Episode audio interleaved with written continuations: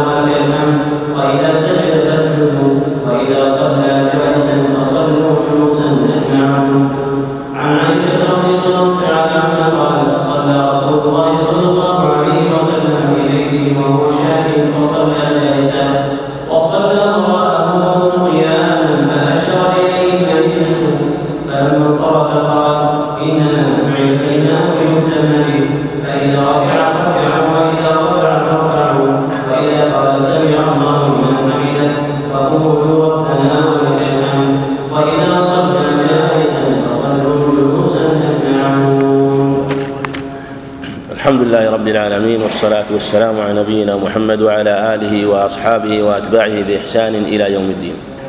قال الإمام الحافظ عبد الغني رحمه الله المقدسي باب استقبال القبلة. والمعنى أن استقبال القبلة شرط من شروط الصلاة لا تصح إلا به وهذا محل إجماع من أهل العلم في حال الاختيار وعند وضوح القبلة وبيانها بخلاف عند وضوح القبلة وبيانها بخلاف حال الاجتهاد. حديث ابن عمر رضي الله عنهما فيه أن استقبال القبلة لا يجب حال النافلة إذا كان الإنسان مسافرا. إنما يجب استقبال القبلة لمن كان في البلد وكان في حال فرض قادرا عليها و ولم يكن ولم يكن مريضا ولم يكن مريضا. ولهذا من الصور التي لا يجب فيها استقبال القبلة إذا كان الإنسان مريضا. ومن صور ذلك إذا كان على السرير في المستشفى ولا يمكن إدارته إلى القبلة ففي هذه الحالة لا بأس أن يصلي ولو كان وجهه إلى غير القبلة بحسب حاله إذا كان يمكن أن يحرك رأسه. لكن إذا كان لا يمكن أن يحرك رأسه إنما يمكن أن يحرك عينيه أو أن يحرك يديه. فهذا موضع خلاف من أهل العلم. هل تجب عليه الصلاة في هذه الحال أو لا تجب عليه الصلاة؟ لكن البحث هنا فيما يتعلق باستقبال القبلة وأنها تجب حال القدرة.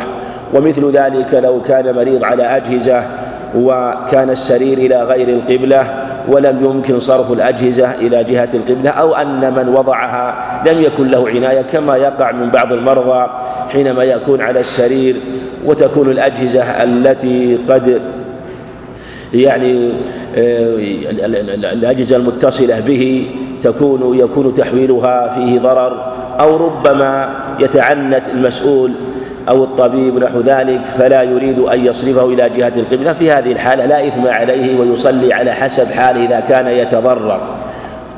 وهذه الصورة كما تقدم في هذا الحديث في حال الاختيار في حال الاختيار لمن كان مسافرا وكان على راحلته وكان على راحلته فلا بأس أن يصلي إلى غير القبلة. ومن رحمة الله سبحانه وتعالى أن ما ضيق ما ضيق فإنه قليل وما وسع فإنه كثير. ولهذا تجد الفريضة يعني أمرها أضيق أمرها أضيق فلا يجوز أن تصلى إلى غير القبلة في حال السفر. وهي محدودة معدودة ولذا لا يضر الإنسان أن يتجه إلى غير القبلة إلى القبلة. أما النافلة فإنها تكثر ومن رحمة الله سبحانه وتعالى أن ما كان مشروعا على جهة الكثرة فإنه مشروع على جهة السعة. فلك أن تصلي إلى أي جهة إذا كنت مسافرا.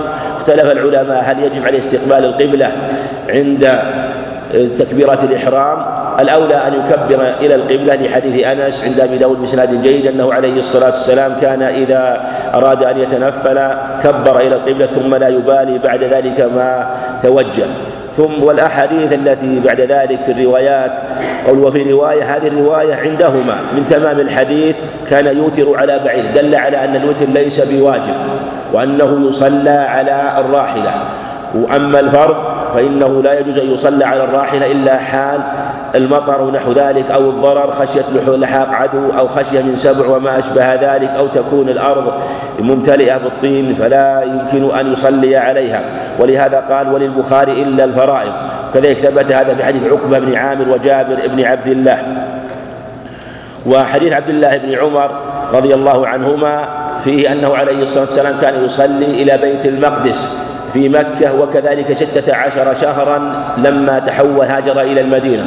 اختلف العلماء لما كان في مكة هل كان يصلي إلى الكعبة أو كان يصلي إلى بيت المقدس؟ قال بعضهم أنه كان يصلي إلى الكعبة والأظهر أنه كان يصلي إلى بيت المقدس عليه الصلاة والسلام وكان يجعل بيت المقدس بينه يجعل الكعبة بينه وبين بيت المقدس. فالذي يراه يتجه إلى القبلة يظن أنه يستقبل القبلة لكن لما كان يمكن أن يتجه إلى القبلتين لأنه أينما صلى فالكعبة أمامه الكعبة أمامه فكان يجعل الكعبة بينه وبين بيت المقدس. لما هاجر لم يمكن ذلك فلهذا نزل نسخ القبلة من من جهة بيت المقدس إلى الكعبة وصلى النبي عليه الصلاة والسلام. تلك الصلاة وكما في هذا الحديث أنه في صلاة في حديث قباء أنها صلاة الصبح. أما هو عليه الصلاة والسلام فهي إما صلاة الظهر أو صلاة العصر. ولم يصل الخبر إلى أهل قباء إلا مع طلوع إلا في صلاة الفجر. وفيه فوائد. الأول أنه لا بأس من أن تصلي إلى أكثر من جهة في الصلاة الواحدة. والنبي عليه الصلاة والسلام صلى هذه الصلاة صلاة الظهر أو العصر بعضها صلى بعضها إلى بيت المقدس وبعضها إلى الكعبة. وكذلك أهل قباء صلوا بعضها إلى بيت المقدس وبعضها إلى قباء إلى إلى الكعبة إلى بعضها إلى القبلة الكعبة وبعضها إلى بيت المقدس يعني القبلة الأولى القبلة الأولى. وفي دلالة على أن من اجتهد وصلى إلى جهة ثم تغير اجتهاده فله أن ينحرف. فلو أنه اجتهد وصلى إلى هذه الجهة ثم تغير اجتهاده في الركعة الثانية وانحرف إلى القبلة. إلى جهة أخرى وفي الركعة الثالثة كذلك في الركعة الرابعة كذلك إذا لم يمكن معرفة القبلة.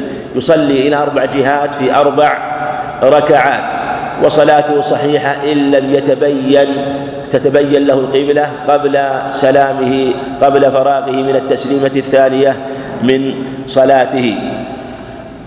حديث أنس رضي الله عنه أيضا كذلك. وفيه أيضا من الفوائد أن الشرائع على الصحيح لا تثبت إلا بالعلم. أن الشرائع لا تثبت إلا بالعلم. لا تثبت بمجرد نزولها. فمن كان على فمن عمل ب من عمل بحكم أو بأمر ولم يبلغه الحكم الثاني إلا بعد ذلك أو لم يبلغه الحكم الشرعي حتى ولو لم يعمل لو أن إنسان أسلم ثم مضى سنة لا يصلي لا يعرف الصلاة ثم جاء وسأل فتبين له أن الصلاة أن الصلاة واجبة وأنها خمسة فروض في اليوم والليلة. فيقول إنه لم يصلي. الصحيح أنه لا يلزمه إعادتها ما دام مثله يجهل هذا الشيء. وكذلك لو كان إنسان في مكان يجهل غسل الجنابة ولم يغتسل للجنابة مدة طويلة ثم تبين ذلك له غسل الجنابة فالصحيح أن مضى من صلاته صحيح. ولو أن امرأة مستحاضة تركت الصلاة تظن أن الاستحاضة كالحيض فصلاتها ففي هذه الحال تركها للصلاة في حال استحاضة لا يلزمها شيء فيه ولا تقضي كما في قصة أم حبيبة رضي الله عنها وأن كانت تترك الصلاة سبع سنين ولم يأمرها عليه الصلاة والسلام كما في قصة عدي بن حاتم وجمع من الصحابة كانوا يأكلون حتى يتبين الخيط حتى يتبين حتى يتبين لهم خيط وضعوه ولم يعلموا أن الخيط هو بياض النهار وسواد الليل. إلى غير ذلك قصة عمار التي مضت مضت معنا وأنه تمرغ في الرمضاء رضي الله عنه. وكذلك بعض الصحابة كان يظن أنه لم يصلي حينما أجنب ويظن أن التيمم لا يكون إلا للحدث الأصغر في وقائع كثيرة وهذا هو الصواب في هذه المسألة. حديث أنس أيضا كذلك في معنى حديث ابن عمر وفي أنه صلى إلى غير القبلة عليه الصلاة والسلام. ومن المسائل المتعلقة بالقبلة أيضا من كان في الطائرة مثلا من كان في الطائرة فإنه يصلي على حسب حاله إذا لم يمكن يتجه إلى القبلة. لو أن إنسان في كرسي في الطائرة وحضرت الصلاة ويعلم أن الرحلة لا تصل إلا عند فوات الوقت أو اصفرار الشمس من صلاة العصر مثلا. في هذه الحال يصلي في مكانه إن كان لا يمكنه أن يصلي صلاة آه، تامة بقيامها وركوعها وسجودها ويؤدي الركن الذي يستطيعه وما لا يستطيعه يسقط لقوله عليه الصلاة والسلام إذا أمرتكم بأمر فأتوا منه ما استطعتم. وكذلك أيضا من المسائل المتعلقة مسألة البوصلة هل يجب أو لا تجب؟ الأظهر أنها لا تجب والإنسان يجتهد. في اتجاه القبلة ولا يلزمه تحديد القبلة بالبوصلة لأنه بل إنه ربما يعني تصرفه عن القبلة لأن البوصلة هذه المعتادة في الغالب لا تحدد الجهة الجغرافية إنما تحدد كما يقول أهل الاختصاص الجهة أو الشمال المغناطيسي لا الشمال الجغرافي وقالوا إنها ربما يكون فيها انحراف إلى ثلاثين في المئة إلى ثلاثين في المئة وتتأثر أيضا بالأجهزة بالحاسوبات ونحو ذلك فلهذا لا تعتمد ولا تؤخذ محلا للاعتماد لأنها فيها شيء من التلبيس. إلا إذا كان مثلا في مكان ليس فيه ما يدله على القبلة وليس فيه ما يؤثر على عليها في هذه الحالة هي جهاز وآلة وسبب فلا بأس من استخدامها. فلا وهل يجب؟ الله أعلم. لكن في حال الاختيار بمعنى أنه يعرف هذه أن هذا الشمال هذا الجنوب يجتهد يجتهد ولا يلزمه أن أن يتجه إلى صوب الكعب بل يكفي أن يتجه إلى جهتها. فول وجهك شطر المسجد الحرام أي إلى جهة الحرام. والصحيح هو قول جماهير العلماء وهو الذي لا يمكن غيره أنه لا يجب أن تتجه إلى عين الكعبة. باب الإمامة. حديث أبي هريرة رضي الله عنه في مسابقة الإمام والصحيح أن المسابقة لا تجوز حتى بركن واحد خلافا للمشهور مذهب أحمد رحمه الله أنهم قالوا لا تبطل إلا أن يسبقه إلى الركن وكل هذا تخصيص للعموم بغير دليل فمن ركع قبل الإمام أو سجد قبل الإمام فإن صلاته باطلة إذا كان عامدا عالما بذلك ولهذا أما يخشى أو ألا يخشى الذي يرفع رأسه قبل أن يجعل الله رأسه أو صورته صورة حمار. وفي لفظ عند أبي داود صحيح وهو ساجد وعند ابن حبان بسند جيد رأس كلب وفي هذا وعيد شديد على مسابقة الإمام. ثم قوله عليه الصلاة والسلام رأس حمار إشارة إلى البلادة لأنه معلوم أنه لن يسلم قبل الإمام. فما الفائدة في المسابقة؟ تعلم أنك أنت لن تسلم قبل الإمام فكيف تسابقه؟ فلهذا قال رأس حمار لعل قال بعض العلماء لعله إشارة إلى هذا المعنى والمقصود أنه إذا سبقه إلى ركن معنى أنه لو ركع قبله ولا يشترط كما قال بعضهم أن يركع ويرفع. هذا لا دليل عليه كما تقدم لعموم والحديث الصحيح أن المسابقة من الكبائر للوعيد في هذا الخبر. وحديث أبي هريرة رضي الله عنه إنما جعل الإمام ليؤتم نعم. أحسنت أحسنت جزاك الله خير. نعم.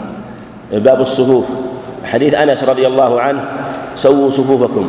تسوية الصفوف واجبة للأمر والأمر للوجوب فإن تسوية الصفوف من تمام الصلاة. قال بعضهم وهو الجمهور إنه ليس بواجب قال من تمام والصحيح أن التمام قد يطلق على الواجب وقد يكون للمستحب.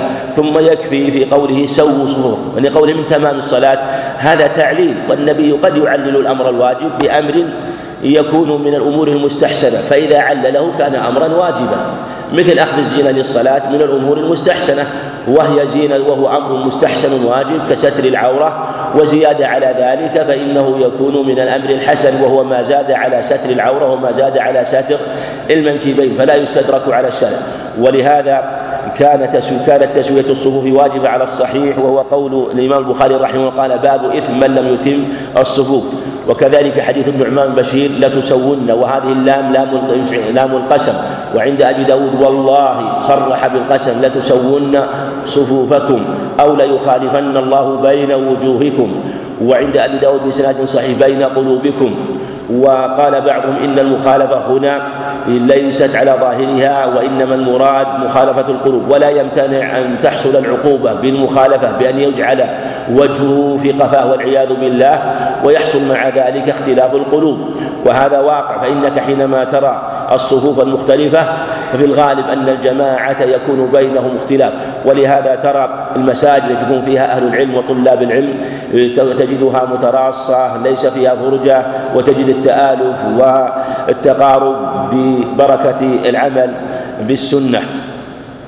وحديث ورواية مسلم أيضا كذلك فيها أنه كان يسوي الصفوف عليه الصلاة والسلام كأنما يسوي القداح يعني السهم الذي يراش ويعني يبالغ في تحسينه فكان عليه الصلاة والسلام يمسح مناكبنا كما في رواية مسلم كان يمسح مناكبنا وعند البراء وعند أبي داود من حديث البراء بإسناد صحيح كان يتخلل الصف من ناحية إلى ناحية. وفي صحيح البخاري أنه عليه الصلاة والسلام كان حديث أنس في الصحيحين أنه التفت إليهم عليه الصلاة والسلام وقال إني أراكم من وراء ظهري.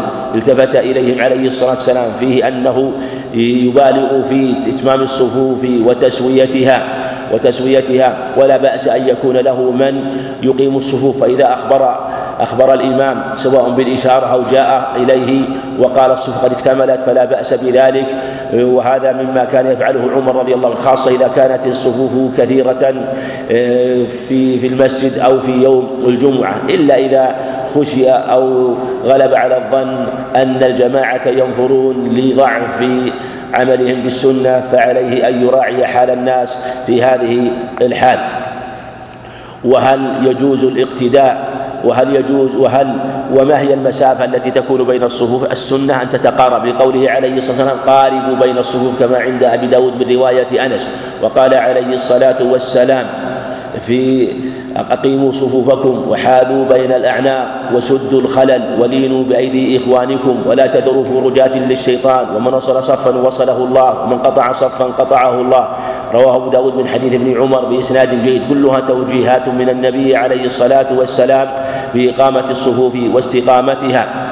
ومن المسائل التي الواقعة هل يشرع وضع الخط في الصف كما يفعل في بعض المساجد هذا مما وقع فيه الخلاف في هذا الوقت. منهم من قال إنه لا بأس به ومنهم من شدد وبالغ وقال إنه بدعة.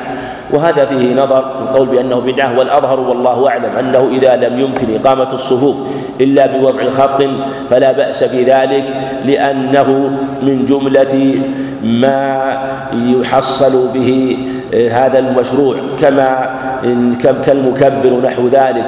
فالمساجد نعم معلوم أنها كانت في عهد النبي عليه السلام على وصف وفي عهدنا على وصف. لكن الشأن أن تكون على وجه لا يكون فيه مخالفة ظاهرة مخالفة ظاهرة. والنبي عليه والنبي عليه الصلاة والسلام كان يسوي الصفوف والصحابة كانوا يسوون الصفوف وكان له من يسوي الصفوف. ومع ذلك عمر رضي الله عنه أمر من يسوي الصفوف أمر من يسوي الصفوف. وهذا نوع اجتهاد من عليه رضي الله عنه. فكذلك إذا اكتفى بشيء يسوي الصفوف وضع خط أو نحو ذلك فلا يظهر فيه شيء خاصة أن سجاد المسجد ربما يكون فيه خطوط أيضا آه، بطبعها وهو السجاد المفروش. فلا يظهر فيه شيء لتحصيل مثل هذه السنة التي هي واجبة عند جمع من أهل العلم. وحديث أنس رضي الله عنه في صلاة جدته مليكة رضي الله عنها قال قال قوموا فلأصلي لكم فليصلي لكم. وهذه لام التعليل. قال أنس فقمت إلى حاصير لنا قد اسود من طول ما لبس يعني من طول ما جلس عليه وعلى هذا يطلق على الجلوس لبسا وأخذ جمع من أهل العلم أن الرجل لا يجوز له أن يجلس على الحرير. ولأن الجلوس لبس والنبي نهى عن لبس الحرير عليه الصلاة والسلام فالجالس على الحرير لا لابس له. فالجالس على الحرير لابس له فلهذا لا يجلس عليه إلا إذا كان الحرير لأهل زوجته أو لوالدته أو لأخته. هل يجلس عليه مثلا؟ هذا موضع خلاف. ومنهم من يقول يجوز أن يجلس عليه لأنه تابع وليس أصلا في هذا. وفيه أنها صلت خلفهم وفيه أن المرأة صف أن المرأة صف خلف الصف وحدها لا بأس أن تصلي وحدها. وفيه أن الصبي الذي يعقل الصلاة يصح مصافته يصح مصافته كما صاف أنس أخاه ضميرة ضميرة وكان صغيرا وكان صغيرا صافه في الصف وكانت أم سليم خلفهم أو أم مليكة على الخلاف في ذلك.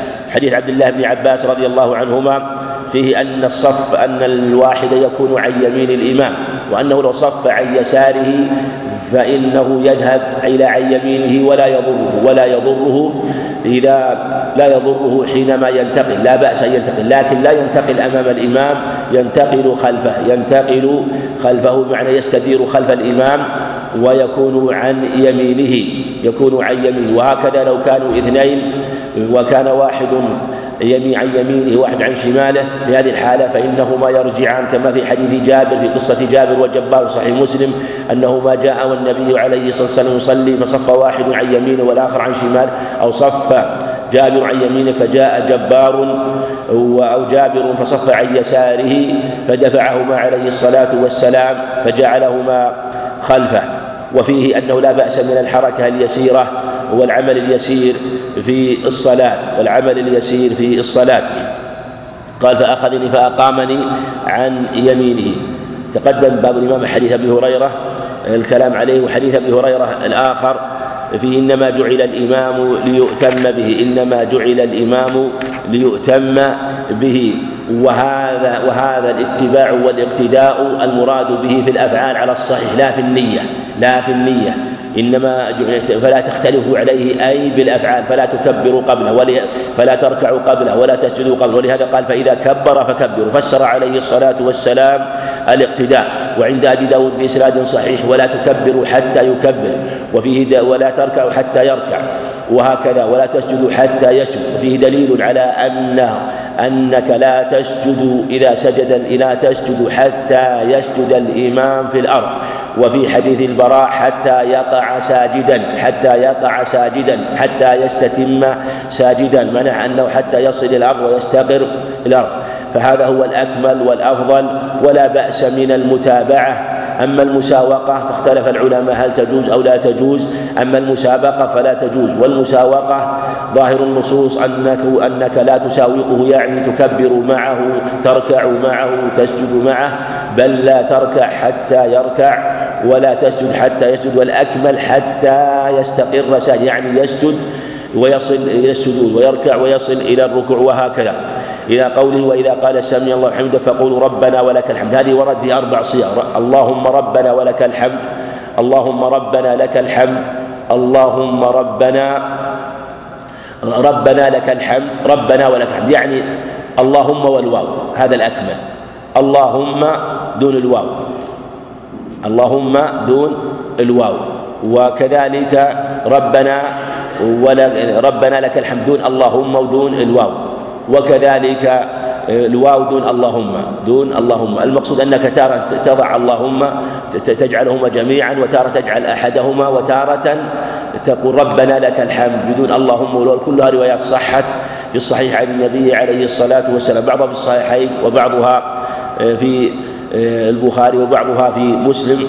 وإذا سجد فاسجدوا وإذا صلى صلوا جلوسا أجمعون وفي دلالة على أن الإمام إذا صلى جالسا فإننا نصلي, نصلي جالسين ولو لم يكن إماما راتبا على الصحيح ولو لم يكن إماما راتبا على الصحيح. ومن المسائل المتعلقة بهذا أنه لو انقطع يعني الصوت الإمام أو انفصل الصوت مثلا ولم يسمع وكان هنالك جماعة يعني بعيدين خاصة يعني بعض المساجد حين يكون في فاصل بين الجماعة في يوم الجمعة أو في غير يوم الجمعة ولم يتصلوا ولم يصل إليهم الصوت. ماذا يصنعون؟ في هذه الحالة إن أمكن أن يصل الصوت إليهم فينتظرون وإلا فلا بأس أن يقدموا واحدا يكمل يكمل بهم الصلاة. يكمل إن خشوا أن تفوتهم الصلاة. لا بأس أن يقدم واحد يصلي لأنهم كالجماعة المستقلة. إذا كان انقطع انقطاعا تاما وخشي فوت الصلاة فوتا تاما. حديث عائشة رضي الله عنها أيضا في معنى حديث أبي هريرة وفيه أنه صلى وهو شاك جالسا عليه الصلاة والسلام وعلى هذا يصلي جالسا وإن صلوا قياما فلا بأس وإن صلوا قياما فلا بأس وقد صلوا خلف النبي عليه الصلاة والسلام قياما في مرض موت. قوله فلا تختلفوا عليه كما تقدم الاختلاف في الافعال ولهذا يجوز أن تختلف نية الإمام ونية المأموم بمعنى أنك تصلي خلفه الظهر وهو يصلي العصر تصلي خلفه الفجر وهو يصلي العشاء تصلي مثلا خلفه الفجر وهو يصلي الجمعة أو العيدين ونحو ذلك. يعني لا بأس من ذلك على الصحيح لأن اختلاف النية في هذا لا يؤثر خلافا للجمهور. وهذا هو مقتضى قواعد شيخ الإسلام رحمه الله وكذلك نص عليه المجد جده في بعض الصور. نعم. قال المصنف رحمه الله تعالى عن عبد الله بن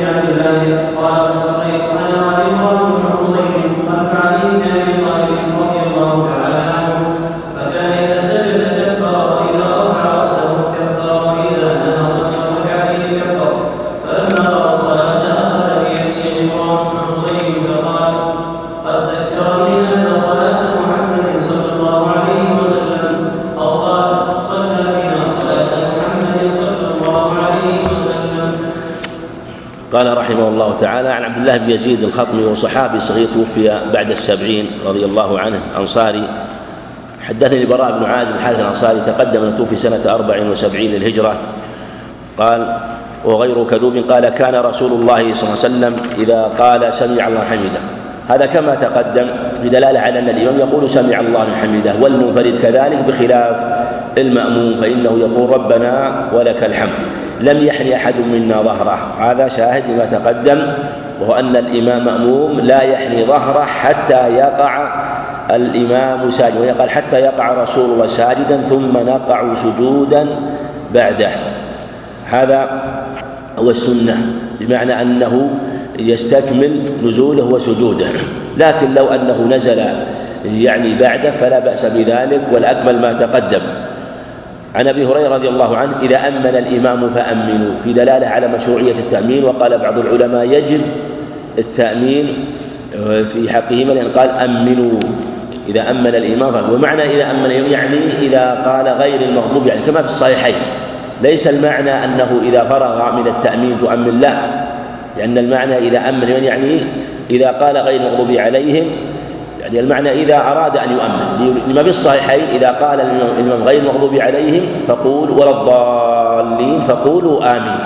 فإنه من وافق تأمين تأمين الملائكة غفر له ما تقدم منه قيل تأمين الملائكة يعني في الصدق والإخلاص وقيل في الوقت. وهذا هو الأظهر والله أعلم. يعني أن يوافقه في الحال في أنه يؤمن والإمام يؤمن والملائكة في السماء تؤمن هذا ورد في رواية عند أبي داود بإسناد جيد. فإن الإمام يؤمن والملائكة في السماء فإن الإمام يقول آمين والملائكة في السماء تقول آمين. ثم هذا التأمين يشرع الجهر به. كما عند أبي داود بإسناد صحيح روايه ابن حجر أنه عليه الصلاة والسلام كان يجهر بالتأمين. هذه الرواية الصحيحة التي رواها سفيان رحمه الله الجهر بالتأمين. جاء في روايات أخرى معروفة في الجهر بالتأمين لكن هذه أصح الروايات وهو الجهر بالتأمين في الجهر. ومعنى آمين اللهم استجب. وآمين ليست من الفاتحة مثل بسم الله الرحمن الرحيم. حديث ابي هريرة رضي الله عنه في أنه يشرع للإمام المخفف والتخفيف المراد الذي لا يحصل فيه ترك للسنة أما الذي فيه ترك للسنة في الحق ليس تخفيفا هذا تضييع تضييع للسنة. وهذا أورده النبي عليه الصلاة والسلام في بعض الأحوال حينما شكي إليه بعض الناس وقع في آه، وقائع عدة وأنه ربما أطال بعضهم آه، يعني حرصا ومحبة الخير وبين لهم النبي عليه الصلاة والسلام أن هذا يختلف لمن يصلي نفسه آه، فإنه لا يطيل. أما إذا صلى لنفسه يطول ما شاء بخلاف من يصلي بغيره. ولهذا قال عليه اقتدي بأضعفهم كما في حديث عثمان ابن أبي العاص. يعني اجعل الضعيف كأنه قدوة لك فليخفف فإن فيهم الضعيف. فإن فيهم الضعيف والسقيم وذا الحاجة. هذه قول وذا الحاجة ليست عند البخاري من حديث أبي هريرة إنما هي عند المتفق عليها من حديث أبي مسعود. من حديث أبي مسعود متفق ليس ولكن ليست عند البخاري من حديث أبي هريرة. والمعنى ذا الحاجة عام. إنسان ربما جاء مر بالمسجد لحاجة خاصة إذا كان المسجد في طريق أو مثلا عرض له حاجة أيضا. في هذه الحالة عليه أن يراعي ذلك. إلا إذا كان المأمومون يعني محصورين. محصورين لا يزيد عليهم غيرهم ورضوا بصلاة معينة فلا بأس من ذلك فلا بأس من ذلك. وإذا طول وإذا صلى أحد نفسه فليطول ما شاء. قوله فإن فيهم الضعيف لأن أحيانا ربما يكون في المسجد من يكون يصلي ضعيف يجلس على كرسي وربما مريض ونحو ذلك. الضعيف يشمل ضعف البدن والضعف من جهة المرض. وهذا من سماحة ويسر هذا الشريعة تحبيب في الصلاة وترغيب ولهذا قال عمر رضي الله لا تبغضوا الله على عباده. لا تبغضوا الله إلى عباده. يعني الإنسان يصلي ويطول الصلاة فيكون سببا في كراهة الناس للصلاة. وها قصة كما سيأتي في حديث مسعود وكذلك حديث جابر. رضي الله عنه في قصة معاذ. ومن ذلك كما تقدم صلاة بعض الناس على الكراسي وإن كانت هذه الصلاة على الكراسي يعني في الحقيقة توسع الناس فيها اليوم توسعا لا وجه له حتى إن بعض المساجد تجد الكراسي صف في المسجد وتضايق المصلين وتضايق على الصفوف. وينبغي أن يعلم أن بعض الناس من يصلي على الصفوف يصلي على الكراسي الحقيقة قد يصلي صلاة عند بعض من باطلة تجده مثلا يعني هو آه، لا يستطيع القيام لكن يستطيع يسجد ويركع. يأتي يصلي على كرسي ويسجد وهو على كرسي ويركع وهذا لا يجوز. صلاته باطلة عند العلماء. صلاته باطلة لأنه النبي عليه الصلاة والسلام صلي قائما فلم يستطع قائدا فإذا لم تستطع القيام اجلس. تستطيع السجود اسجد.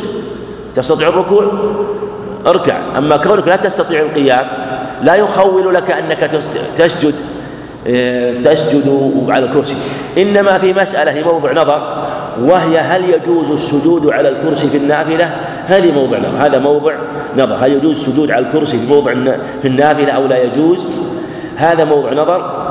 وإن كان ظاهر ترجمة البخاري ترجم ترجم معناه يشير إلى هذا المعنى. وفي حديث آه، حديث وصلاته نائما على النصف من صلاته جالسا جالسا. وهذا بحق دليل دليل على أنه لا بأس أن يسجد في على الكرسي.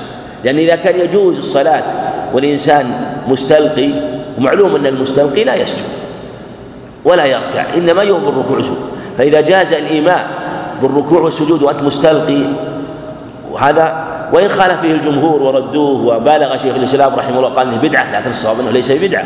الصواب أن دلت عليه السنة وإن حمله على وجه خاص.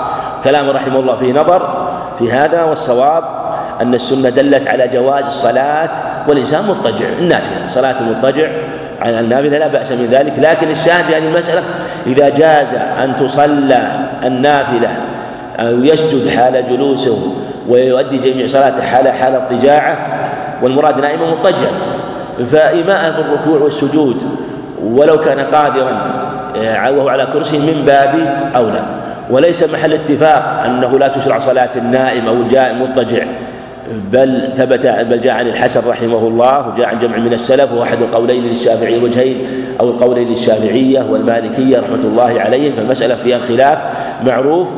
وإن كان أبو العباس بالغ وقال إنه لم لا يعرف له سلف في هذا صاب نقل الخلاف في هذا الترمذي ونقله غيره من أئمة الشافعي رحمة الله عليهم قال وما يتعلق بمسألة الكرسي أيضا أشير إلى مسألة آه، أن الكرسي آه، إذا كان الإنسان الذي يحتاج إلى الكرسي آه، فلا بأس أن يصلي لا بأس يصلي لكن أين يضع الكرسي؟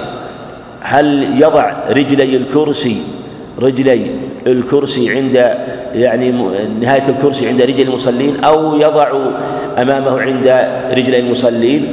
ينظر إن كان في جميع الصلاة جالس جميع الصلاة فيكون موازاة للمصلين بجذعه بظهره بجذعه بظهره. وعلى هذا يضع الكرسي على سمت ظهور المصلين. إذا على سمت ظهور المصلين إذا كان في جميع الصلاة جالسا وإن كان أنه قائم إنما يجلس حال الركوع والسجود. هذه موضع الإشكال. هذا موضع الإشكال. لأنه في الحقيقة في هذه الحالة سوف يتقدم في غالب يقوم والقاعدة في هذا أن الكرسي يكون خلف ويرجع حتى يكون ظهره مسامتا والكرسي يرجع إلى إلى الخلف. لا إن لم يترتب عليه مضايقة. والأظهر على هذا إن لم يترتب عليه مضايقة للصف الذي خلفه فإنه يرد الكرسي إلى الخلف. أو كان الكرسي متسع يعني فتحة متسعة ممكن أن يسجد الذي خلفه تحت الكرسي ولا يضايقه. ففي هذا يرد الكرسي إلى الخلف آه، إذا كان قائما إذا كان قائما ما يجلس إلا حال الركوع والسجود. يعني يقول نحتاج حال الركوع والسجود. هذا هو الأصل. أما إذا كان يضايق في هذه الحالة لا بأس من التقدم لا بأس من التقدم كما لو صلى جالسا كما لو صلى جالسا لو صلى إنسان جالس فإنه في الحقيقة يتقدم بقدميه وفخذيه ويتقدم على المصلين وإن كان مساويا لكن فيه نوع تقدم لو فيه نوع تقدم. فهذا هو الأظهر والأقرب في هذه المسألة ومهما كان أن يستغني عن الكرسي هو الأولى والأكمل ولا ينبغي التساهل فيه كما يفعل كثير من المصلين. ممن يستعمله. حديث مسعود رضي الله عنه عقبة بن عمرو الأنصاري وقيل البدري هو لم يشهد بدرا لكن لأنه نزل بدر. مات بعد الأربعين رضي الله عنه وفيه أنه عليه الصلاة والسلام آه، زجر أو غضب ممن يطيل الصلاة وقال كما قال في حديث أبي هريرة التخفيف وقال إن منكم منفرين. إن منكم وليبين أنه ربما يقع التنفير عن العبادة في هذه الحال عند إطالة الصلاة. يعني على وجه يخالف فيه السنة أو يطيل مثلا إطالة ربما توافق السنة لكن تترتب عليه ضرر. ولهذا قال عليه اقتدي بأضعفه. يعني المعنى ولو أنه قصر بعض الشيء عن سنة عليه الصلاة والسلام على وجه يؤدي فيه الواجبات والأركان. باب صفة الصلاة. حديث هريرة رضي الله عنه في دعاء الاستفتاح. وفيه أنه عليه الصلاة والسلام كان يدعو بين التكبير والقراءة. ودعاء الاستفتاح هل هو ركن؟ أو سنة أو واجب هذا موضوع خلاف. قيل ركن وهو إحدى الروايتين عن أحمد رحمه الله وقيل واجب واختاره وشيخ واختاره جمع العلم وقيل إنه سنة وقيل وهذا يتأتى في كثير من أفعال الصلاة مثل التسبيح الركوع والسجود ومثل تكبيرات الانتقالات ومثل التسليمة الثانية من الصلاة ومثل قول سمع الله حمده وقل رب اغفر لي بين السجدتين. آه، وكذلك كذلك الاستفتاح هذه المسائل الست وغيرها وقع في هذه قيل ركن وقيل واجب وقيل مستحب. والقول الوسط في هذه المسائل آه، في غالب أنه واجب إلا مسألة الاستفتاح الأظهر والله أعلم أنه سنة. أما التسليمة الثانية في الصلاة فالظاهر أنها ركن خلافا لجماهير العلماء.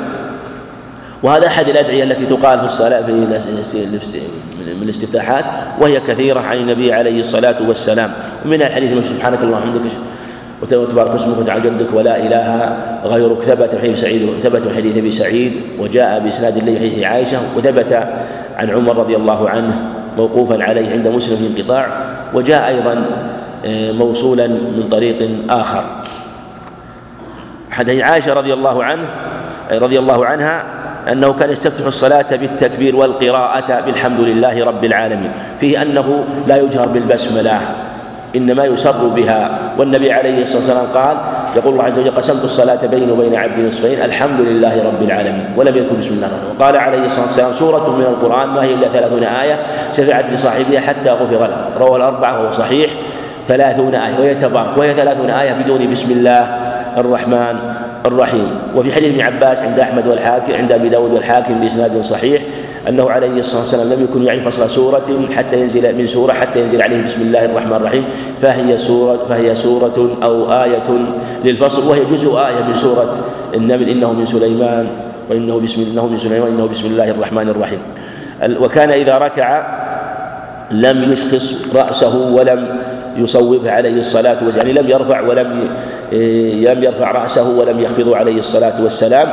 وفيه في هذا الخبر أيضا أنه كان إذا رفع رأسه سجد لم يسجد حتى يستوي قاعدا. كما تقدم في صفة الصلاة أنه لا بد أن يطمئن جالسا. وهذا في أحاديث سيأتي الإشارة إليها إن شاء الله. وكان يفرش رجله اليسرى وينصب رجله اليمنى. هذا في الصلاة التي فيها تشهدان. التي فيها تشهدان. فالتشهد الثاني التورك لا الافتراش التورك. أما التي فيها تشهد واحد فإنك فإنك تفترش. والتي فيها تشهدان فإنك تتورك في الأول وتفترش يعني تتورك في الثاني وتفترش في الأول وكذلك تفترش في كل صلاة فيها تشهد واحد.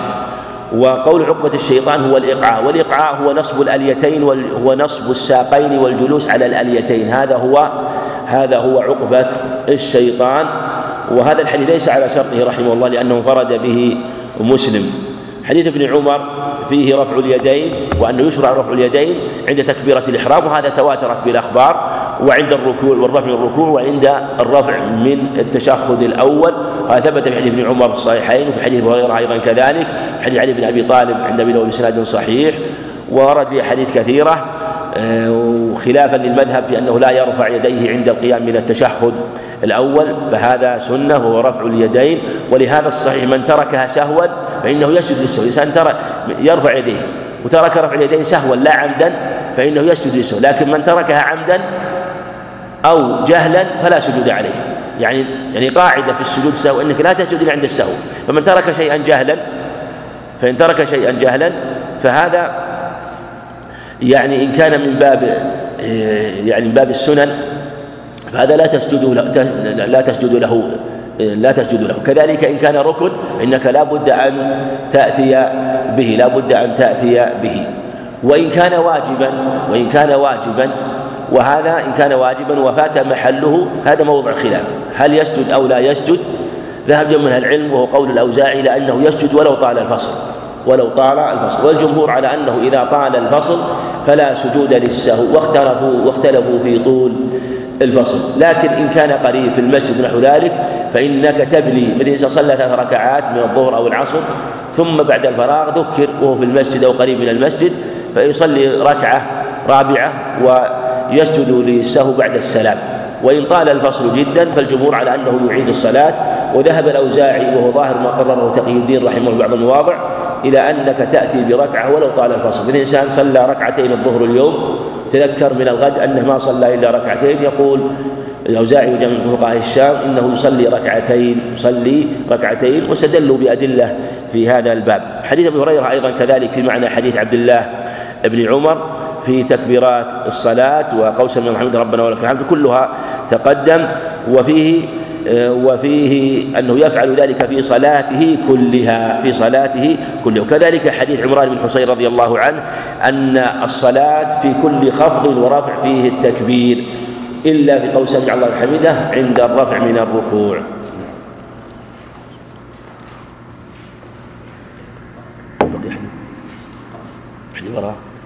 نعم حديث حديث البراء رضي الله عنهما. قال رمقت رسول الله صلى الله عليه وسلم.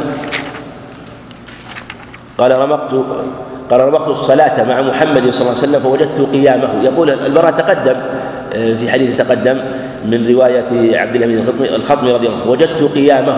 فركعت. هذا الحديث هذا الحديث في بيان أن صلاته عليه السلام متقاربة وأن إذا طال القيام أطال الركوع عليه الصلاة والسلام. وأطال السجود. فسجته وجلسته بين السجدين فجلسته بين التسليم والانصراف قريبا من السواء. في رواية ما خلا القيام والقعود؟ شو المراد بالقيام هنا؟ القيام القيام للقراءة. القعود ما هو؟ التشهد. يعني أن صلاته عليه الصلاة والسلام متقاربة. يعني كان ركوعه قريبا يعني رفعه من الركوع. ومكثه بعد الركوع قريبا من ركوعه. وكذلك سجوده قريبا من ركن كل ركن قريب من الركن الذي قبله إلا أنه ينقص عنه قليلا. هكذا يقول قريبا من السواء ما خلا القيام والقعود يعني ما خلا قيام القراءة فإنه يمده عليه الصلاة والسلام والقعود المراد به التشهد يعني التشهد الأخير. نعم. قال المصنف رحمه الله تعالى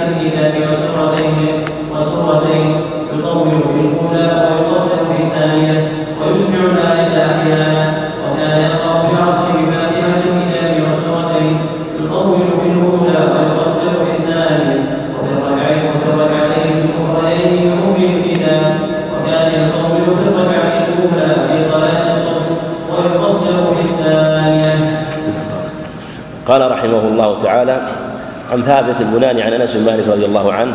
الحديث فيه أنه عليه رضي الله عنه يقول لا آل أي لا أقصر. ان اصلي ان اصلي بكم كما كان رسول الله يصلي بنا. وفيه ما كان عليه الصحابة رضي الله عنهم من النصح ونقل السنة قولا وفعلا.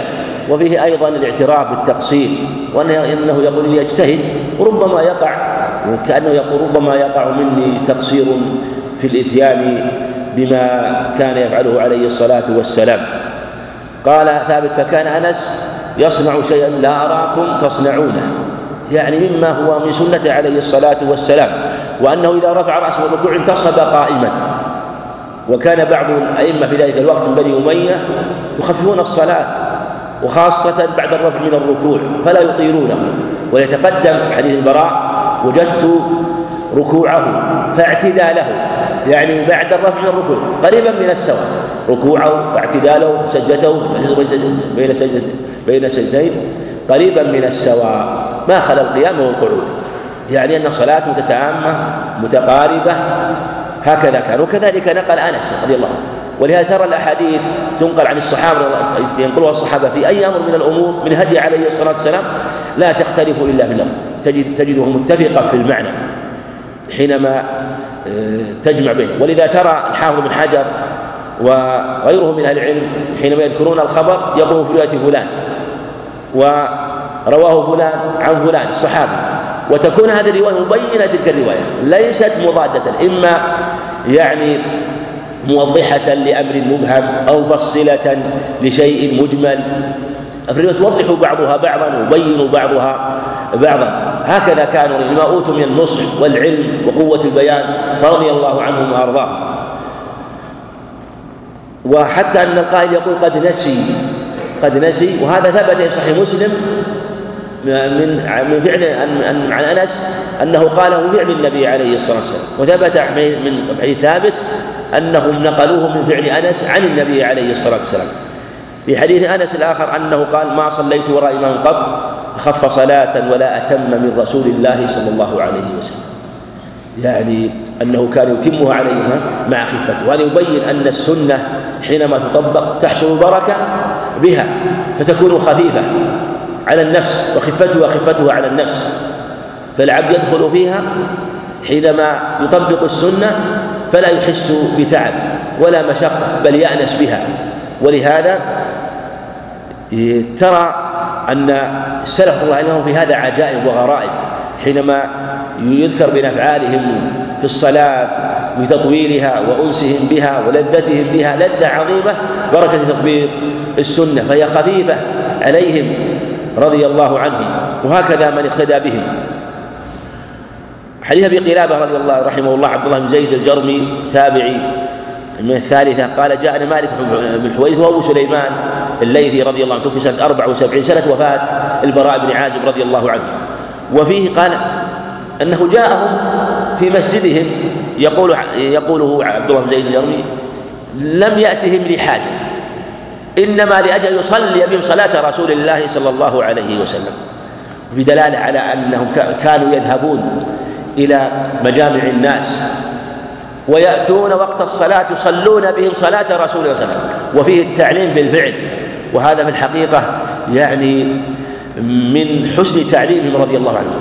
فلم يأتي ويقف أمامهم ويقول إن رسول الله كذا كان يصلي كذا ويحدثهم وإن كان هذا لا بأس به كان كان إذا كبر فعل كذا لا صلى بهم وأمهم وقال إني أصلي بكم صلاة رسول الله صلى الله عليه وسلم. التعليم بالفعل. هذا أبلغ تعليم.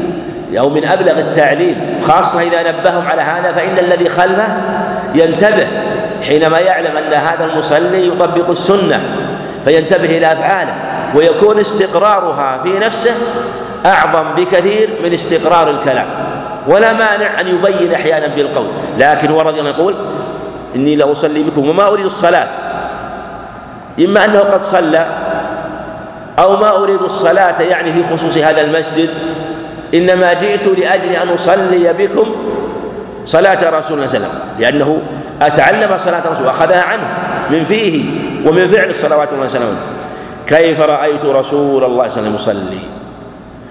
وفيه أنه قال صلى بمثل صلاة شيخنا هذا وهو عمرو بن سلمة الجرمي عمرو بن سلمة الجرمي كان صغيرا في عهد النبي عليه الصلاة والسلام وقصة معروفة مطولة في صحيح البخاري وكان إمام قومه من بني جرم رضي الله عنه. وفي حديث عبد الله بن بحينة رضي الله عنه أنه إذا صلى عليه الصلاة والسلام فرج بين حتى يبدو بياض إبطيه في لفظ وضحوا إبطيه وهو البياض. المعنى أنه كان يبالغ في التفريج عليه الصلاة والسلام. وهذه المبالغة في حق الإمام وفي حق المنفرد. أما المأموم فيفرج تفريج لا يضايق من جنبه. لأنه في الغالب لا يأتي التفريج التام لأنه لو فرج التفريج التام ربما يضايق من بجانبه. وهذا يبين لك أن السنن تطبق بحسب بما يتيسر بما يتيسر.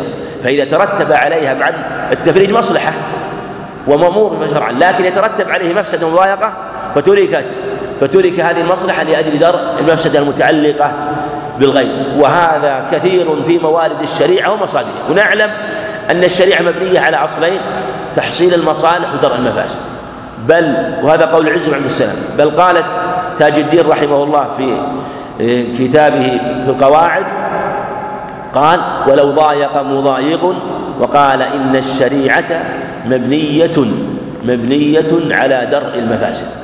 على درء المفاسد يعني أنه لم يكن قوله بعيدا وأن آه، نعم أن الشريعة مبنية على قال على على تحسين المصالح لأنها في ضمنها درء المفاسد لأنه جعلها على أصل واحد.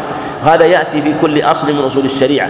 وأن تلحظ هديه عليه الصلاة والسلام وطريقته في التعليم والبيان فإنه حينما يعلم أو يبين عليه السلام يراعي هذا مع تعليمه وبيانه كما تقدم في قصة الأعرابي الذي بال في المسجد. وفيه أنه عليه هنا فرج بين يديه عليه الصلاة والسلام وفي حديث ميمونة رضي الله عنها قالت إنه كان يفرج حتى لو أن بهمة مرت لجازت. وفي حديث عبد الله بن جاز عند أحمد بن جيد كان يفرج حتى إنا لنأوي له من شدة تفريجه عليه الصلاة والسلام. وفي حديث البراء بن عازب في صحيح مسلم إذا سجدت فضع كفيك وارفع مرفقيك. سيأتينا حديث أنس في هذا الباب ولو أنه جعله مع هذا لكان أحسن.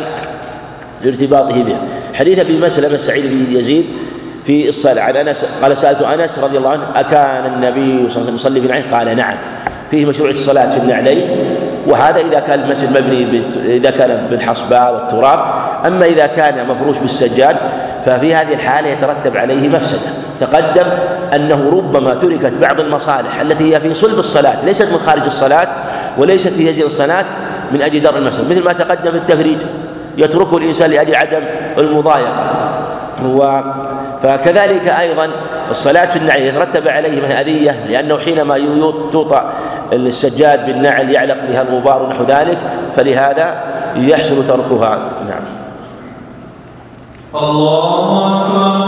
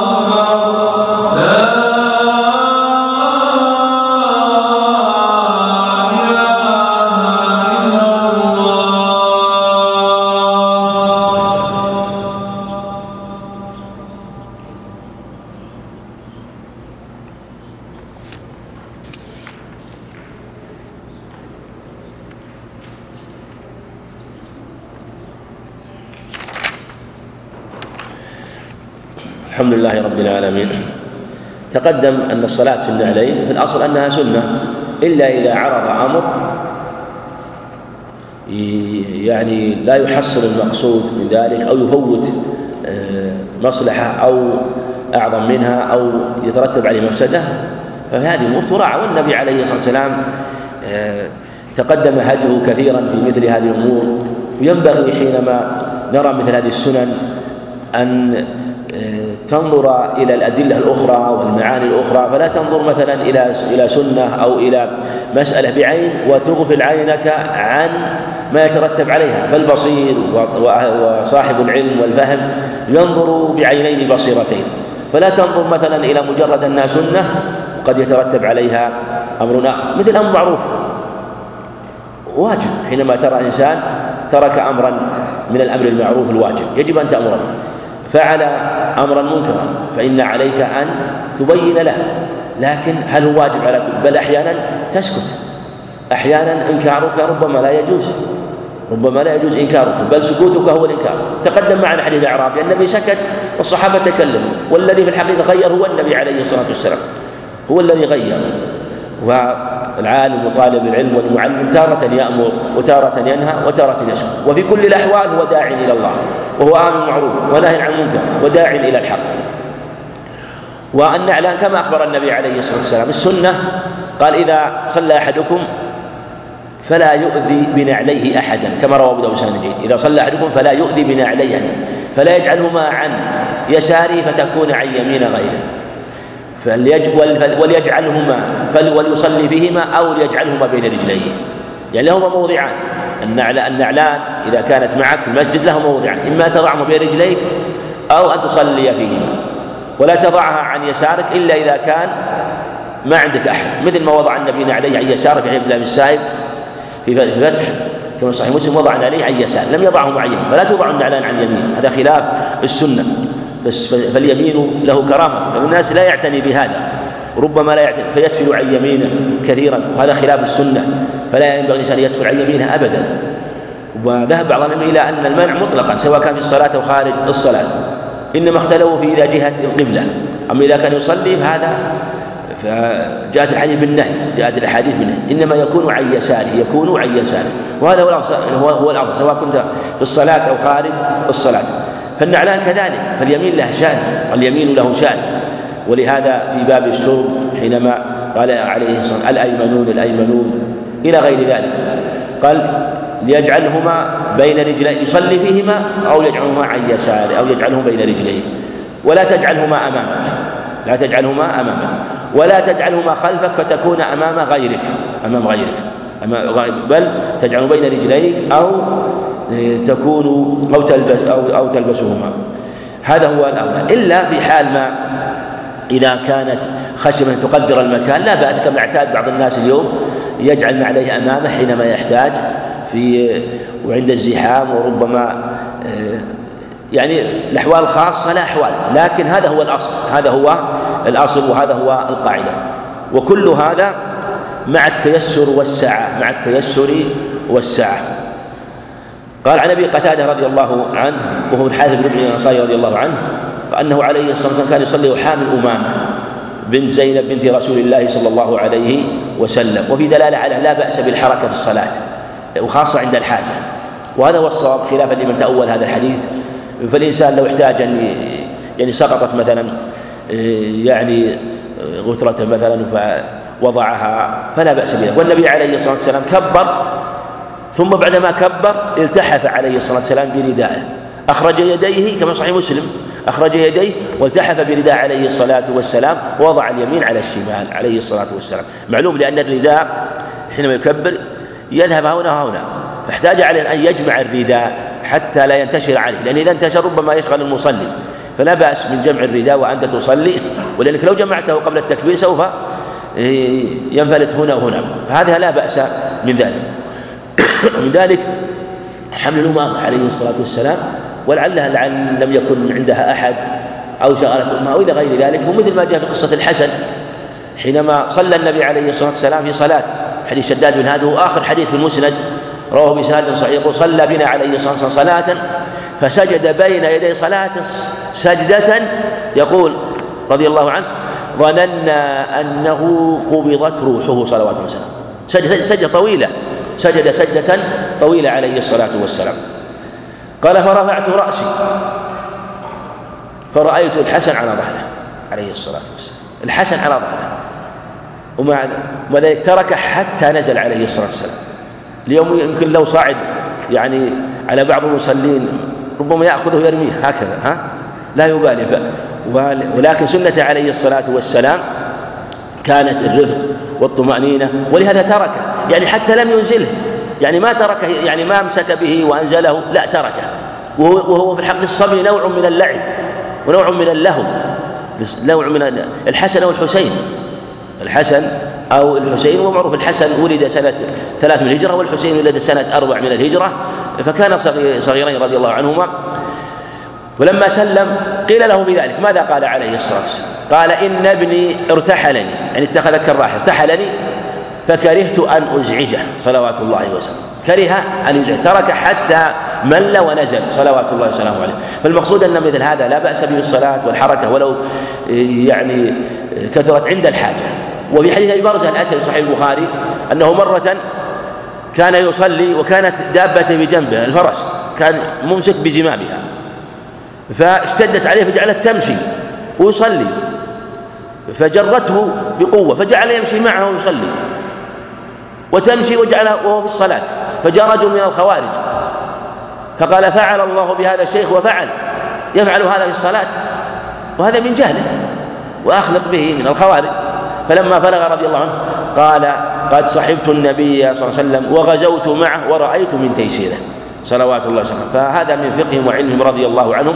خلاف لما تأول بعض الفقهاء مثل هذه الحركة التي يحتاج إليها لا بأس بها. ولهذا الشوكاني رحمه الله مرة كان يصلي كما ذكر عنه كان عليه عمامة وسقطت فتناولها يعني وأخذها فلما فرغ أنكر عليه بعض الناس قال كيف تفعل في صلاتك؟ وبعض متشدد الفقهاء يشددون خاصة يعني بعض المتأخرين من الشافعية ربما حددوا ثلاث حركات لا أصل لها. فقال رحمه الله حمل أمامة أهون من وضع العمامة أو من تناول حمل أمامة أهون من تناول العمامة. يعني أن أن النبي عليه السلام كان يضع أمامه ويرفعها عليه الصلاة والسلام في صلاته كلها. حديث أنس رضي الله عنه أنه عليه الصلاة والسلام قال اعتدلوا في السجود. يعني يمد ظهره في الركوع يمد ظهره في السجود.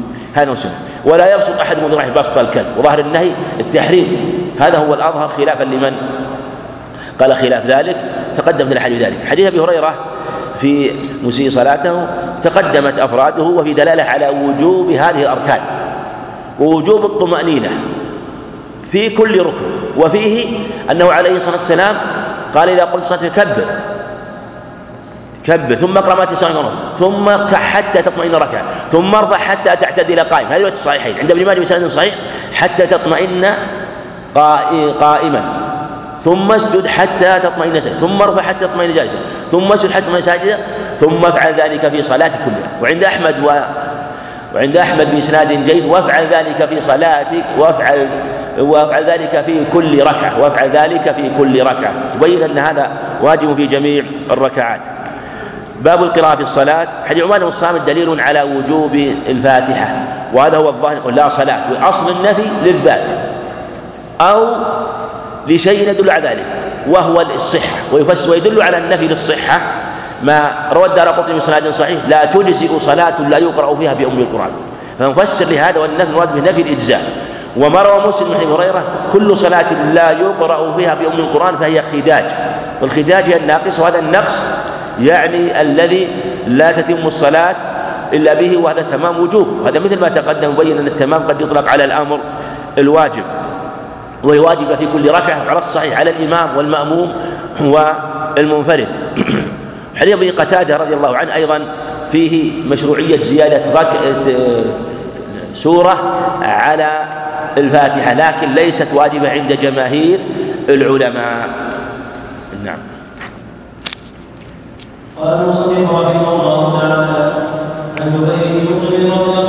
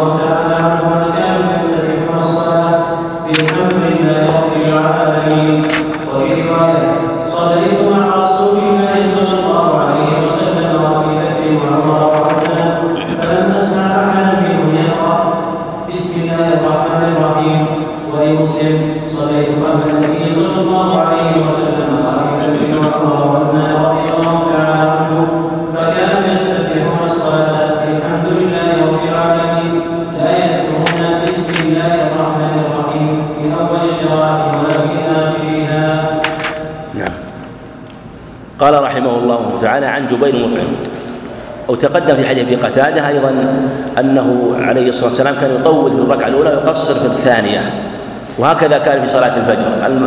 يطول في الأولى ويقصر في هذا هديه عليه الصلاة والسلام هو أنه يمد في الأولى.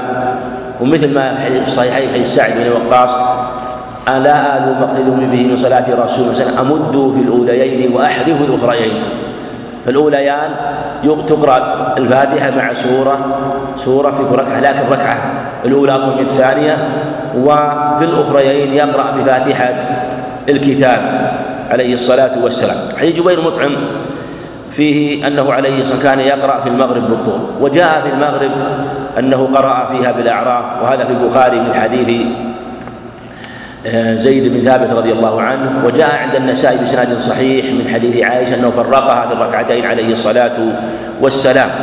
وأيضا جاء أنه قرأ في المغرب أنه قرأ بالطور في صلاة الفجر في حديث أم سلمة في فجر اليوم الرابع عشر من ذي الحجة في فجر اليوم الرابع عشر من ذي الحجة يوم الأربعاء عليه الصلاة والسلام قرأ بالفجر وهي وهي وهو اليوم الذي توجه فيه إلى مكة عليه الصلاة والسلام كما قالت كما أم سلمة رضي الله عنها.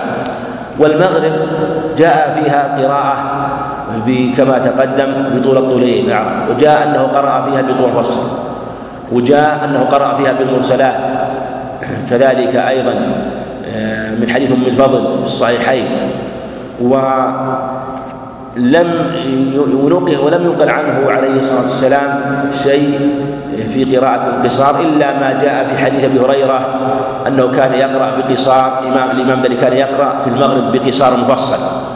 وأخبر أبو هريرة أنه أن هذا الإمام أنه أن صلاته كصلاة النبي عليه الصلاة والسلام وأنه كان يقرأ بالمغرب بقصار مفصل فأخذ العلماء من هذا لا بأس أن يقرأ مفصل في المغرب. وجاء ثبت عن بكر بإسناد صحيح أنه قرأ فيها بقصار المفصل أنه قرأ فيها بقصار المفصل. وأيضا ما يدل عليه ما ثبت في الصحيحين في رافع بن خديج رضي الله عنه قال إن أن النبي عليه الصلاة والسلام كان يصلي المغرب ثم نخرج فنرمي يعني بالنبل ويبصر أحدنا موقع نبله. ومعلوم أن الصحابة كانوا رماة وكان الواحد منهم ربما يروي 300 ذراع. كان سلم الاكوع رضي الله عنه راميا حديقة رضي الله عنه وكان يبلغ هذه المسافة. فإذا كان فإذا كانوا بعد صلاة المغرب يبصر الواحد منهم نبلة. ومعلوم أن النبل يعني صغير ليس سميكا ويراه من بعيد ويرى موقع نبلة. هذا يبين أنه لا زال الضوء منفسحا والبصر ممتد يبصر من بعيد. وفي دلالة على أنه لم يكن يطيل المغرب إطالة يعني ينتشر فيها الظلمة أو يختلط ضوء آخر النهار بظلمة أول الليل بل لا زال في أول الوقت أول الوقت خاصة مع أنه كان عليه وإن كان لا يطيل كانوا يصلون بعد بعد المغرب بعد أداء المغرب ثم هو عليه الصلاة والسلام كانت صلاته متتامة لكن هذا يبين أيضا أنه يعني أن قراءته ربما كانت قصيرة في المغرب في بعض الأحيان ومع ملاحظة القراءة بهذه بهذه السور مع أن كثير أكثر الأحاديث أو كثير من الأحاديث نقلت صلاة المغرب أكثر من غيرها في القراءة ببعض السور الطويلة كما تقدم. حديث البراء بن عازب رضي الله عنه في قراءة التين وهذا قرأ في السفر. والنبي عليه الصلاة والسلام ربما قرأ في السفر بقصار مفصل عليه الصلاة والسلام في حديث عقبة بن عامر أنه عليه أن أنه قال أقرئني يا رسول الله أقرئني من يعني أمره سأل أن يقرأه من الطول من من من السور الطويلة. فأمره عليه الصلاة والسلام أن يقرأ المعوذتين. قال عقبة فكأنه لم يرني احتفلت بهما لأنهما سورتان قصيرتان.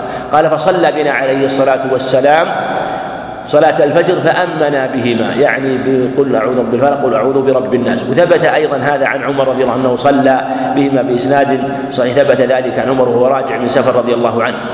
فنقل عن الصحابة رضي الله عنهم نقل عن والنبي عليه والسلام القراءة بقصار مفصل آه، في السفر. كما هنا كما هنا. ونقل عن القراءة بطول. مفصل وهذا يختلف بحسب الحال وربما أطال أحيانا كما أنه ربما أطال في بعض الصلوات التي قرأ في التي يقرأ فيها بالقصار فصل كما في صلاة المغرب. حديث عائشة رضي الله عنها في ذلك الرجل الذي يختم بقول الله أحد. يقرأ لأصحابه يختم بقول الله أحد وهو في سرية. وفي هذا النبي عليه الصلاة والسلام قال, قال إن إن الله يحبك كما أحببتها. قال إنها صفة الرحمن وأنا أحبها فقال إن الله أحبك يعني كما أحببتها. وعند البخاري معلقا وصله الترمذي وهو حديث صحيح من حديث أنس آه، في قصة رجل آخر أيضا. واجتهد الحافظ رحمه الله أن يجعلهما قصة واحدة وأنه يصلي بأصحابه ويبتدئ بقول الله أحد. مو بيختم يبتدئ بقول الله أحد وأنهم يرونه أفضله فقالوا إنك تقرأ هذه السورة ولا ترى أنها تجزئك حتى أو تجزيك حتى تقرأ بغيرها. قال إن شئتم صليت بكم صليت بكم فإني سوف أقرأ بها يعني أفتتح بها. وكانوا يرونها أفضل. ثم سأله النبي عليه الصلاة والسلام لما رجعوا فقال لي ما حملك على أن تفعل ما يقول لك أصحابه. قال إني أحبك. قال حبك إياه أدخلك الجنة. فيه أيضا دلالة. على لا بأس من أن تقرأ سورتين في في ركعة؟ لا بأس. لا بأس في الفرض. وهذا يعني كان في الفرض. وأما في النفل ثبت عن النبي عليه الصلاة والسلام عدة أخبار في حديث حذيفة. إنه قرأ بالبقرة ثم النساء ثم آل عمران. في حديث عوف مالك إنه قرأ البقرة ثم آل عمران ثم النساء ثم المائدة. واختلف هل زاد عليها أو لم يزد عليها. قيل إنه قرأ الأنعام وقيل قرأ الأعراف زيادة عليها. وجاء أيضا في حديث عائشة نحو من ذلك وانه قرأ ليلة التمام يعني ليلة تمام القمر ليلة البدر في الجمع بين السور. أنه جمع عليه الصلاة والسلام، لكن هل هذا السنة وليس سنة؟ الله أعلم، الله أعلم. من العلم من يقول إنه لم ينقل أنه عليه فعله، إنما أقر فيدل على أنه لا بأس بمثل هذا، أيضا لا بأس قالوا لا بأس أن آه، يعني أن أن يقول الانسان يحب سورة معينة ويقرأ بها، أخذ من هذا وعظم منه لو أن إنسان لازم سورة معينة وقرأ بها. حديث جابر رضي الله عنه أنه عليه الصلاة والسلام أمره أن يقرأ بسبح سبح اسم ربك لا الشمس وضحاها والليل إذا يغشى وفيه الرفق بالمأمومين وأن يقدرهم وأن لا يطيل عليهم. وفيه الإنكار فيه الإنكار. ولقد أفتان أنت يا معاذ. فيه إنكار الأمر وإن لم يكن أمرا محرما وإن لم يكن أمرا وفيه أنه ربما يفتن بعض الناس عن الصلاة حينما يشدد أي يبالغ في الصلاة. لكن كان اجتهادا منه ثم بينه عليه عليه الصلاة والسلام. وفي دلالة على جواز اقتداء المفترض بالمتنفل وأنه لا بأس وأنه لا يضر اختلاف النية. حديث أنس رضي الله عنه قال باب ترك الجهر بسم الله الرحمن الرحيم. يدل على أن الجهر بالبسملة غير مشروع وهذا هو الصواب كما تقدم في حديث عائشة يفتتح الصلاة قراءة بالحمد لله رب العالمين. وهنا كانوا يستفتحون الصلاة بالحمد لله رب العالمين. وعند أحمد والنسائي كانوا لا يجهرون وعند وعند ابن خزيمة يسرون وعند مسلم لا يذكرون لا يذكر كل هذه الروايات تدل على أنه كان يقرأها عليه الصلاة والسلام. إنما لم يكن يجهر بها. فبسم الله الرحمن الرحيم. ليست من الفاتحة إنما يقرأ بها. أما حديث أم سلمة إنها إحدى آياتها هو حديث ضعيف. حديث رواه الدار قطني وهو حديث ضعيف. والله أعلم.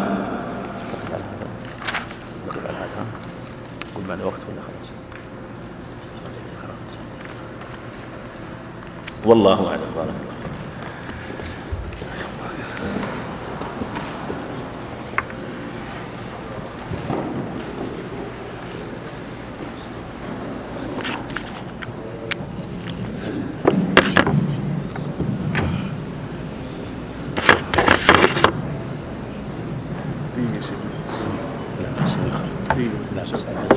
بسم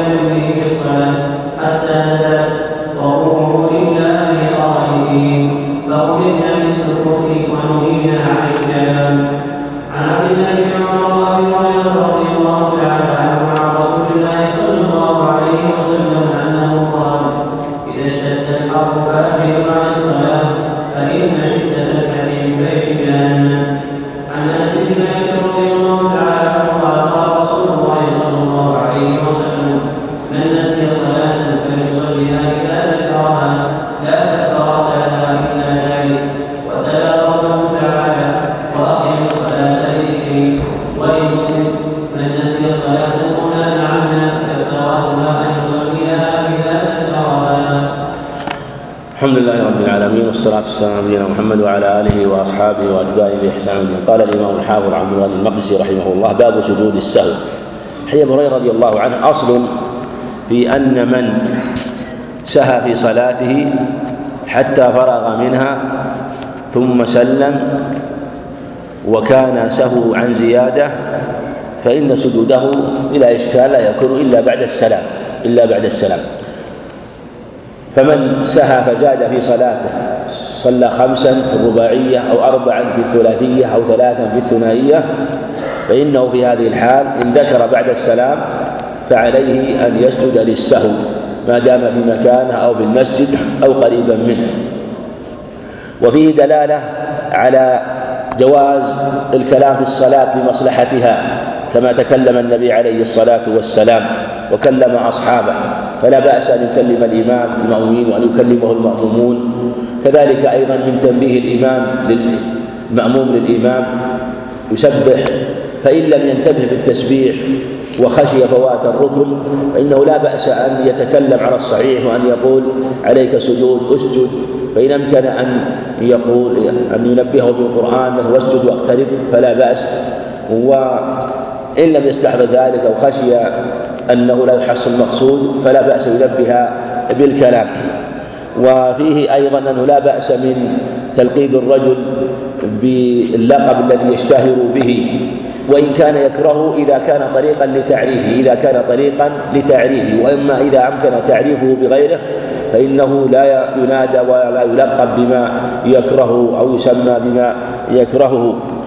وفيه أيضا تشبيك اليدين تشبيك الأصابع أنه لا بأس به بعد الصلاة. فالنبي شبك أصابع عليه الصلاة والسلام وبعدما سلم يظن أنه فرغ من الصلاة. وهكذا كل من كان في المسجد ولا ينتظر الصلاة فإنه يشبك أما من كان ينتظر الصلاة قبل الصلاة أو بعد الصلاة ينتظر الصلاة الأخرى. مثل الإنسان بعد المغرب سوف ينتظر صلاة العشاء. فهذا ينتظر الصلاة لا يشبك أصابعه. على سبيل الكرار حديث أبي سعيد لحديث أبي هريرة أنه عليه الصلاة إذا كان أحد يعمل في الصلاة فإنه في الصلاة لا يشبكن أصابعه. حديث صحيح.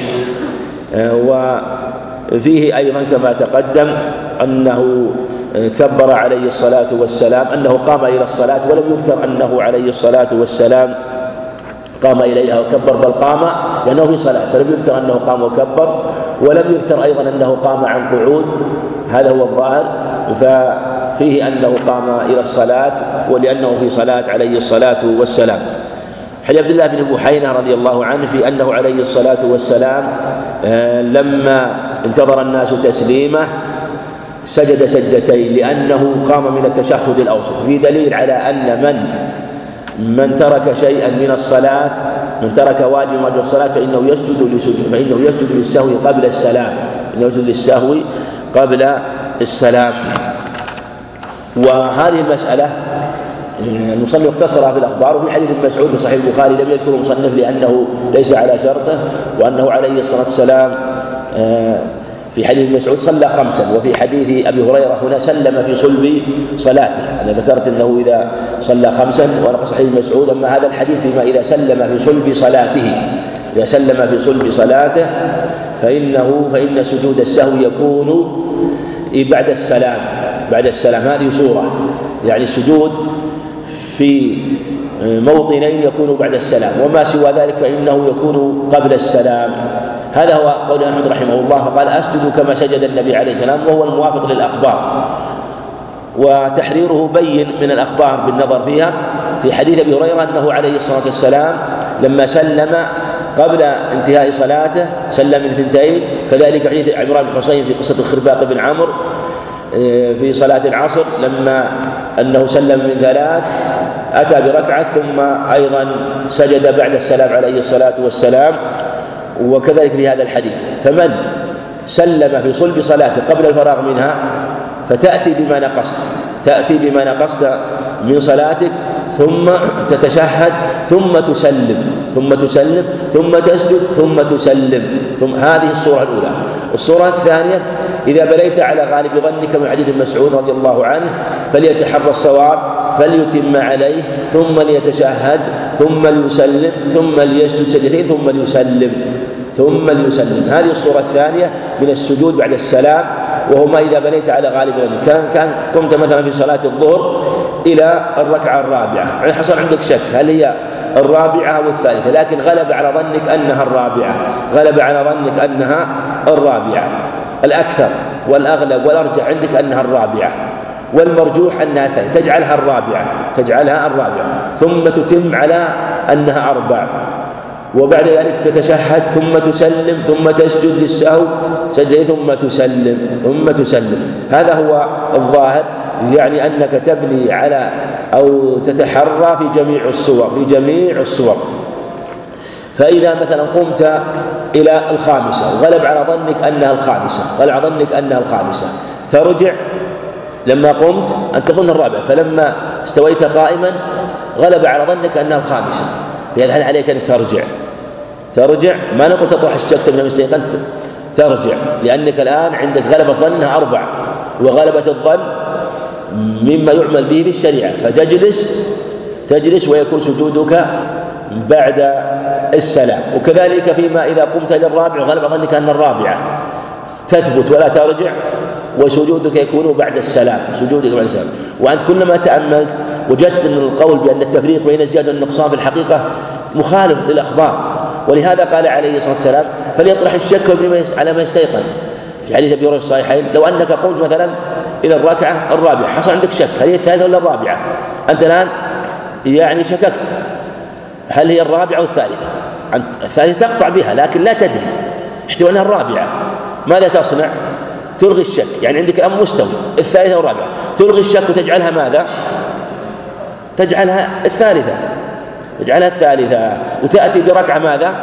رابعة الآن يقين تمت صلاتك ولا لا؟ يقين قطعا صلاتك تمت ويحتمل أنها صارت ماذا؟ خمسا إحنا صارت خمسا سجودك في السورة متى يكون؟ قبل السلام ولا بعد السلام؟ قبل السلام طيب إذا قمت إلى الرابعة وغلب على ظنك أنها الرابعة ويحتمل أنها الثالثة إيش تجعلها؟ الرابعة ويحتمل أنها الثالثة تبني على غلبة الظن. سجود السهو مش يكون بعد السلام. مع الاحتمال ماذا؟ احتمال النقص. يعني انظر جعل سجود السهو بعد السلام مع احتمال النقص المرجوح. وجعل سجود قبل السلام مع احتمال الزيادة. لكن مرجوح ليبين أن القاعدة هذه جعل الزيادة بعد السلام والنقص إنها يعني من كلام الفقهاء رحمة الله عليهم في بعض المالكية رحمة الله عليهم لكن الأحاديث تدل على خلاف هذا. وأن العلة في السجود ترغيم الشيطان هذه العلة. ترغيم الشيطان وقطع الشك ووساوسه هذا هو العلة الأعظم. وأما كونه لزيادة ونقص فالله أعلم. الله أعلم ما ندري لكنه ترغيم للشيطان ترغيم تارة تسمع السلام وتارة قبل السلام واللي تحصل في صورته تحصل في صورة ولهذا قال أحمد رحمه الله كلاما محكما أسجد كما سجد النبي عليه والسلام في موضع سجد بعد السلام وفي موضع دل على السجود بعد السلام. في حديث عبد الله بن مسعود رضي الله عنه. باب المر بين يدي المصلي. بدلالة على أنه لا يجوز المر بين يدي المصلي للوعيد الشديد. ماذا عليه؟ كلمة من الإثم هذه ليست في الصحيح لا في الصحيح لا في البخاري ولا مسلم. وقد وهم المصنف رحمه الله ولعله وقع عليها حاشية لأن الكشميهني رحمه الله أحد رواة البخاري هو متقن في روايته لكن ليس حافظ رحمه الله وله بعض الأوهام. وجاءت في رواية الكشميهني رحمه الله وليس من الحفاظ المتقنين رحمه الضابطين فالرواة الرواة الأخرى لم تذكر فيها ولعلها وقعت حاشية كما يقول الحافظ رحمه الله فظنها في الحديث. مع أنها جاءت آه، في بعض الروايات خارج الصحيح وعلى هذا تكون آه، يعني تفسيرا تفسيرا. وليست من الحديث. وجاء في البزار أربعين خريفا أربعين خريفا. كما تقدم أنه لا يجوز المر بين يدي المصلي وهل هو لدفع الإثم عن المار أو لدفع نقص الصلاة؟ دفع نقص صلاة المصلي؟ محتمل. وقد يكون للأمرين جميعا. وأنه يدفعه حتى لا يقع في الإثم أيضا حتى لا تنتقص صلاته مع أن المصلي يراعي صلاته يراعي صلاة يراعي صلاته. حديث أبي سعيد الخدري فيه إنه قيد صلى إلى شيء يستره فمفهوم أنه إذا لم يصلي إلى شيء يستره فلا يرد. والأظهر والله أعلم على إطلاق الأخبار أنه يرد وأنه آكد. حينما يضع شيء فإن كان وضع شيئا فلا يمر إلا وراءه وإن لم يضع شيئا فحده إما إلى ثلاثة أذرع على حديث ابن عمر في الصحيحين حينما دخل الكعبة وصلى إليه وجعل بينه وبين الجيران أذرع أو بقدر ما يمد يده وهو يعني حريمه والموطن الذي لا يجوز المرور بين يديه. والسترة فيها فوائد عظيمة ولهذا قال يصلي أحدكم إلى سترة إذا صلى أحدكم وليصلي إلى سترة وليدنو منها. حديث أبي سعيد الخدري حديث حديث سالم بن ولا يقطع الشيطان عليه صلاة. حديثان جيدان عند أبي داود. يعني لا يقطع الشيطان عليه صلاة فالصلاة تجمع البصر وتمنع أيضا مرور الشيطان. أيضا الشيطان حينما يرى الإنسان يعمل بالسنة فإنه يهابه. ما يجر على الإنسان إلا إذا ضعف. وأعظم الضعف حينما يترك السنة. ولهذا الإنسان إذا نام ربما يتسلط عليه الشيطان لأنه ضعف. وإذا دخل الخلاء تسلط عليه الشيطان. فالشيطان خبيث يستغل مثل هذه الأشياء. وكذلك ربما يعرض له حينما يضعف عن عمل السنة فإذا عمل بالسنة ظاهرا وباطنا ظاهرا وباطنا ومنه وضع السترة وكلما كانت السترة أكمل كلما كان أبلغ في جمع القلب والاجتماع أيضا تنبيه الغير. إذا وضعت سترة تنبه غيرك تنبه. وكما تقدم تجمع بصرك. لا يتجاوز. ولو تجاوزت فإنك تتذكر فيها مصالح كثيرة. ولهذا النبي عليه السلام كان يأخذ الحربة معه. قال ابن عمر ومن ثم اتخذها الأمراء سنة. وكان تركز بين يديه عليه الصلاة والسلام. وهذا فليقاتله فليدفعه. يعني يدفعه دفعا قويا. وقيل المقاتل ليس على ظاهرها المراد الدفع. لأنه علل بأنه شيطان. والشيطان لا يمكن أن يقاتل. بل يتعوذ بالله من شره. والمعنى أن الذي يحمله عليه الشيطان لرواية مسلم عن ابن عمر فإن معه القرين. فإن معه القرين فإنك إنما تدفعه وتدفع من معه لأن القرين هو الذي دعاه. ولهذا فإذا اتخذ الإنسان سترة فهو أدعى إلى أنه لا يمر أحد بين يديه لأن الشيطان في الغالب لا يدفعه. لكن ربما يتسلط عليك غيرك ويمر بأن يدفعه الشيطان إذا لم يكن عندك سترة لكن إذا كان لك, لك سترة فالشيطان يهاب ويضعف ولا يوسوس لغير لمن يمر بين يديك. ولهذا قال استتروا في الصلاة ولو بسهم كما في حديث الربيع بن سبرة بن معبد الجهني عند مسلم. ولو بسهم حديث عبد الله بن عباس رضي الله عنهما في دلالة على أن المرور بين يدي المصلي لا يضر. ولو مر حمار. لا يضر لا يضر. إنما الم... الذي يضر المرور بين يدي بين المصلي وسترته. أما إذا كنت مأموم فلا يضر. لو مر خلف الإمام بين الصف الأول الإمام أو بين الصفوف فلا يضر. كما في حديث ابن عباس. فالإمام سترة لمن خلفه. وقد بوب البخاري باب سترة لمن خ... سترة لمن سترة لمن خلفه. وفي حديث ابن عباس أنه صلى وليس شيء يستتر يعني يعني شيء يعني يعني ذكر ما معناه أنه ليس شيء هناك قائم وليس المعنى أنه لم يتخذ سترة لكن لأنه عليه الصلاة والسلام كان عادي يتخذ جدارا أو عمودا.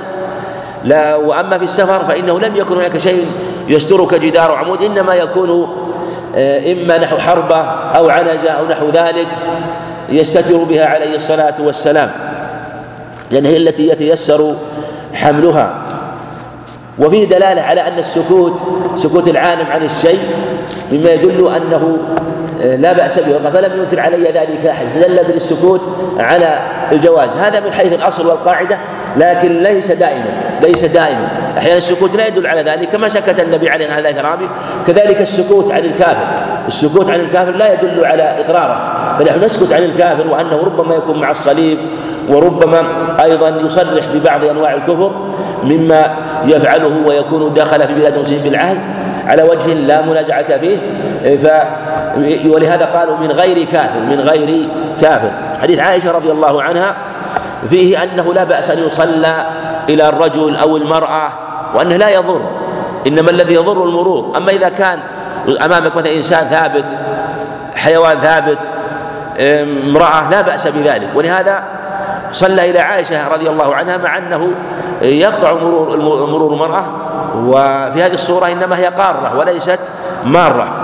وكان يصلي في إليها لضيق المكان لضيق المكان. وكان إذا سجد ضمت رجليها رضي الله عنها. وإذا رفع مدت رجليها لضيق الغرفة. قال باب جامع. عن أبي قتادة وحارث بن رضي الله عنه وفيه أنه قال قال رسول الله صلى الله عليه وسلم إذا دخل أحدكم المسجد فيه مشروعية تحية المسجد وجمهور العلماء على أنها سنة وذهب بعض العلماء إلى الوجوب لأن الله لأن النبي عليه السلام قال فلا يجلس أمر كما الصحيح وجاء النهي في لفظ آخر النهي عن الجلوس قبل أن يصلي والجمهور استدلوا بأدلة معلومة ونازعهم. بعض أهل العلم في دلالته لكن الجمهور على انه أنها ليست واجبة. ومنهم من حكى الإجماع على ذلك. ومنهم من استدل بحديث أبي واقد الليثي في النفر الثلاثه الذين دخلوا إلى النبي إلى مسجد النبي عليه الصلاة والسلام وهم اصحابه في حلقه الحديث فيه أما احدهم فآوى فآوى الله واما الآخر فاستحيا فاستحيا الله منه الآخر فاعرض فأعرض الله عنه ولم يذكر أنه صلى. وهذا فيه نظر وهذا فيه نظر. بالجمله لا ينبغي التفريط بتحية المسجد. والمراد قوله المسجد هنا المسجد هل المراد يعني المسجد المعهود وهو المسجد يصلى فيه الجماعة المسجد الم... الذي هو جعل وقف أو أي مكان يصلى فيه. ظاهر كلام الجمهور أن المراد المسجد المعهود وهو المسجد الذي جعل للمسلمين وقفا وقفا. أما إذا جعل مكان خاص يصلى فيه مثل إنسان تبرع بداره تبرع مثلا بأرض وسورها للناس ولم يقفها فالجمهور قالوا إنها لا يأخذ حكم المسجد. في دخول الحائض ولا في تحية المسجد إلى غير ذلك إلى غير ذلك. وهنا أيضا تأتي مسألة مثلا مسألة المصليات في المدارس وفي الإدارات أيضا. وهذا فيه نظر ما ذكروه في نظر. والأظهر والله أعلم أن تخصيص عموم هذا الخبر بمثل هذا المعنى فيه نظر. والنبي عليه قال دخل أحدكم المسجد فإذا كان هذا المكان معد مسجد وجعل مكانا للصلاة وفرغ لذلك ولم يجعل لغيرها فقول ودخوله في عموم الأدلة ظاهر لأنه خص جعل خاصا للصلاة وخاصة إذا هي وجهز للصلاة. أما إذا كان يصلى فيه وربما يستعمل في غيره في هذه الحالة يأخذ حكم المسجد. إلا في صورة واحدة يحتمل وخاصة ما يقع لكثير من المسلمين في بلاد الغرب فإن كثيرا من المساجد مستأجرة من المساجد مستأجرة ولا تملك ولا تملك. فهل تأخذ حكم المساجد؟ ظاهر كلام الجمهور أنها لا تأخذ حكم المساجد من جهة هذه الأحكام إلا إذا كان ملوكا واختار تقي الدين رحمه الله وهو قول للمالكية أنه إن استأجروه ووقفوه استأجروه وجعلوه وقفا فإنه يكون حكمه حكم المسجد. هذا خلاف قول الجمهور. الجمهور يقولون الوقف على التأبيد لكن اختيار تقي الدين رحمه الله وقول المالكية أن من استأجر أرضا فجعلها مسجدا ثم وقفها. وقف جعل هذه المنفعة وقف. على القول بجواز وقف المنفعة والتوقيت فيها والتوقيت فيها. وعلى هذا يقال لا بأس من القول بهذا وإن كان القول بعمومه في كل مسألة موضوع نظر لكن في مثل هذه الصورة لا بأس وخاصة أنه قد يحتاج الاعتكاف فيه لأن على قولهم ربما على قولهم يقول لا يصح الاعتكاف فيه لأنه ليس بمسجد ليس بمسجد. فإذا جعل وقفا فإنه يجري له حكم وإن لم يجعل وقفا فيما يظهر أيضا لو كان مستأجرا ولم يجعله من استأجر من استأجره وقفا. آه، لأن الفائدة أنهم بعد ذلك ليس لهم الرجوع ليس لهم الرجوع. بخلاف ما إذا استأجروه فإن لهم أن يرجعوا لهم أن يرجعوا ما لم يكن ال... لكن إذا كان المال الذي استؤجر به مالا عاما فهذا قد يتوهم أنه يشبه الوقف في الحقيقة. يعني إذا كان المال الذي استؤجر به مال تبرع تبر متبرع به فهذا في الحقيقة يشبه الوقف لأنه ليس لهم الرجوع في هذا والذي تبرع به أخرجه لله. وهذا يدخل تحت قولهم رحمة الله عليهم آه، لأن الغالب أن مثل هذه الأموال متبرع بها إلا إذا كان الذي استأجره استأجره استئجارا خاصا ثم أباحه إياه ولم يجعله وقفا. وبالجملة يظهر والله أعلم أنه إذا جعل إذا فتح وجعل محلا خاصا للصلاة فإجراؤه على حكم المسجد هو الأظهر والأقرب لعموم الدليل. حديث زيد بن أرقم رضي الله عنه لأنه كانوا يتكلمون في الصلاة في أول أمر وفي الصحيح أيضا حديث ابن مسعود إن الله قد أحدث في أمر من يشاء وما أحدث لا تكلم في الصلاة وقال إن في الصلاة لشغلة. وفي الصحيحين وهذا لفظ أحمد. وكانوا يتكلمون ويسأل أحدهم كم صليتم كم بقي من الصلاة وربما سأل أحيانا بعض حاجته في أول أمر حتى نزل وقوموا لله قانت فأمرنا بالسكوت هذا رواية الصحيحين. أما زيادة ونهينا عن الكلام هذه من زيادة مسلم وليست عند البخاري فهذا لفظ مسلم. حديث عبد الله بن عمر أبي هريرة إذا اشتد الحر فأبردوا بالصلاة. وفي حديث أبي سعيد الخدري إذا اشتد الحر فأبردوا بالظهر. وهذا يبين أن الإبراد خاص بالظهر. وذهب بعض أهل العلم إلى أنه يبرد بالعصر إذا اشتد الحر لعموم قول إذا اشتد الحر فأبردوا بالصلاة. لكن الأظهر أن هذا اللفظ فسره حديث أبي سعيد الخدري فأبردوا بالظهر. هل تدخل الجمعة ويبرد بها الأظهر؟ وقول الجمهور أنه لا لا يبرد بالجمعة. لأنه لم يعهد أن النبي عليه الصلاة والسلام يبرد بها أيضا الإبراد بها فيه تضييق على الناس لأنه يشرع التبكير إليها يشرع التبكير إليها. وفيهما أيضا عن أبي ذر أنه عليه الصلاة والسلام لما أراد يؤذن بلال قال أبرد أبرد قال حتى رأينا في التلول والتلول هي الروابي الصغار ولا يرى فيئها إلا إذا انكسر حرها ومالت إلى جهة المغرب ميلا بينا. حديث أنس بن مالك رضي الله عنه ورواية مسلم أيضا أن من نسي صلاة فليصليها إذا ذكرها بدلالة على أن قضاها على الفور وهو قول الجمهور خلافا للشافعي رحمه الله. فمن نسي صلاة ثم تذكرها من الليل واستيقظ فإنه يجب عليه أن يصلي. إذا استيقظ من الليل ما يقول لا آه، سوف أنتظر إلى طلوع الفجر. لا يجب هذا ذلك وقتها. ومن في دلالة على أن من استيقظ عند طلوع عند طلوع الشمس عند طلوع الشمس. فإنه لا يتوضأ بطمأنينة ويؤذن وإن كان مع جماعة فإنه يصلي ركعتين ولو طلعت الشمس ولو طلعت الشمس. ولا يستعجل حتى يصلي قبل طلوع الشمس. ما دام استيقظ عند طلوع عند قريب من طلوع الشمس.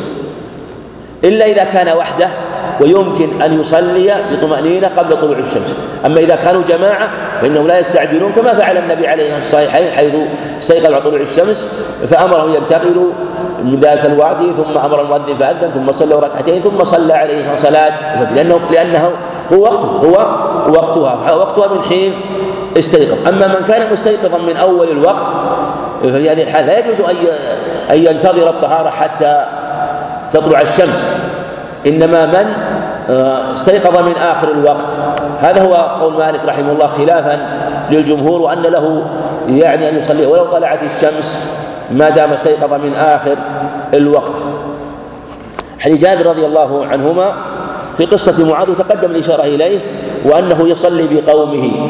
عند ابن عبد الرزاق من طريق جريج وقد صرح بالتحديث أنه عليه الصلاة والسلام قال هي له تطوع وله فريضة. هذا صريح.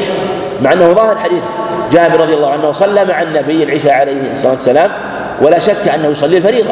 يبعد أن جابر ينوي مع النبي على النافلة وينوي الفريضة هذا يبعد. هذا واقع وظاهر من حديث من قصة رضي الله لكن جاء نصا في رواية جيدة أن النبي عليه الصلاة والسلام قال هي لهم تطوع ولهم فريضة.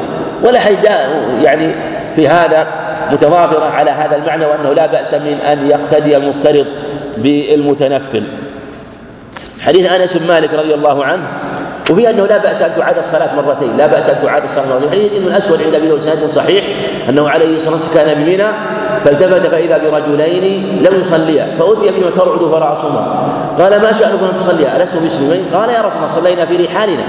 قال إذا صليتما في رحالكم ثم آتيتم مسجد صليا فإنها لكما نافله يعني هذه الصلاة. أما حديث يزيد بن عامر عند أبي داود هي لكم هي تلك لكم إيه، هذه فريضة وتلك تطوع هذا حديث ضعيف. فالصواب أن الفريضة هي الأولى. الفريضة هي الأولى. ولهذا حديث جابر الفريضة هي الأولى في صلاة معاذ مع النبي عليه الصلاة والسلام. حديث أنس بن مالك أيضا كذلك فيه أنه في حال شدة الحر لا بأس أن يبسط الثوب. والسنة أن الإنسان ما يبسط ثوبه. شماغه أن تسجد على تباشر الأرض. إن كنت صنعت تباشر على السجاد. لا تسجد على شيء متصل بك. لا سجودك على الشيء المنفصل. المنفصل هذا لا بأس به. المنفصل هذا واختلف في المنفصل الطويل. مثل الإنسان لو كان عليه رداء طويل ممكن أن يجعله سجادة. اختلف فيه. إن كان قصد أن يجعله هو مثل مكان خشن هذا لا بأس به. لكن أن يقصد أن يضعه وهو في مكان في سجاد هذا غير مشروع إلا أن يضايقه فيبسطه في الأرض. عن أبي هريرة رضي الله عنه وفيه قال لا يصلي أحدكم في الثوب الواحد ليس على عاتقه منه شيء. لفظهما ليس على عاتقيه ليس على عاتقيه وليس عند البخاري منه. وهذا لفظ مسلم عاتقه منه شيء هذا لفظ مسلم ولفظهما عاتقيه ولفظهما عاتقيه. ولفظ البخاري ليس على عاتقه شيء لكنه مفرد مضاف والمفرد يعم يعني ليس على عاتقه ليس على عاتقيه ليس على دلالة على أنه يجب على المصلي أن يستر أحد منكبيه وأنه لا يجوز أن يبرز أحدهما خلافا للجمهور. والوجوب هو قول أحمد رحمه الله اختاره تقي الدين من الشافعية رحمة الله عليه. حديث جابر حديث جابر رضي الله عنهما من أكل البصل أو الثوم أو الكراث فلا يقربن مصلانا فإن الملائكة تتأذى مما يتأذى منه بنو آدم. هذا الحديث أيضا فيه دلالة على قرأت الحديث هذه؟ ما قرأت. طيب. لا بس تقرأ عشان يسمعونها ونمشي معه. قال المصنف رحمه الله تعالى عن جابر بن عبد الله رضي الله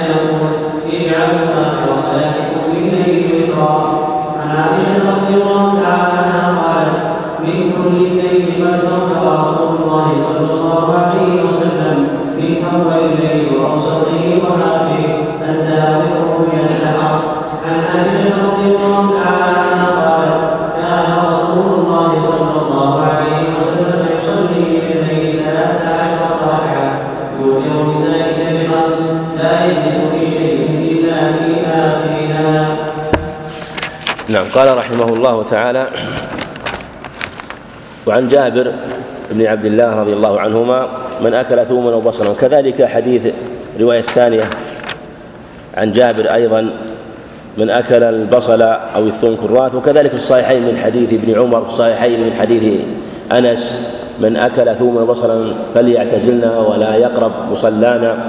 وفي هذه الرواية أنه قال وأنه قال فإن الملائكة تتأذى مما يتأذى منه الإنسان مما يتأذى منه الإنسان. هذه رواية مسلم. هذه رواية مسلم. أما الصحيحين ما يتأذى منه الإنس فإنه مما يتأذى منه الإنس. وكذلك أيضا الرواية الأخرى وفي رواية بنو آدم قوله وفي رواية هذه عند مسلم هذه عند مسلم.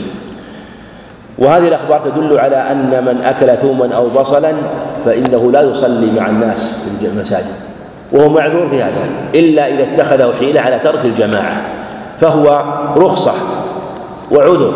فمن اتخذ هذه الرخصة حيلة فالحيل الباطلة والحيل المردودة على أصحابه في أبواب العبادات وأبواب المعاملات وأبواب النكاح الحيل المخالفة للشريعة كلها باطلة ومردودة على أصحابها وهي من العمل المردود من عمل عمل ليس عليه أمر فهو رد. فالأعمال بالنيات. وقوله هنا مما يتأذى من الإنسان مما يتأذى منه بنو آدم مما يتأذى من الإنس يبين أيضا أن هذا يشمل حتى المجالس الأخرى مجالس العلم المناسبات التي يدعى إليها الناس حينما يأتي إنسان ويكون قد أكل ثم بصلا فلا يؤذي إخوانه فلا يؤذي إخوانه.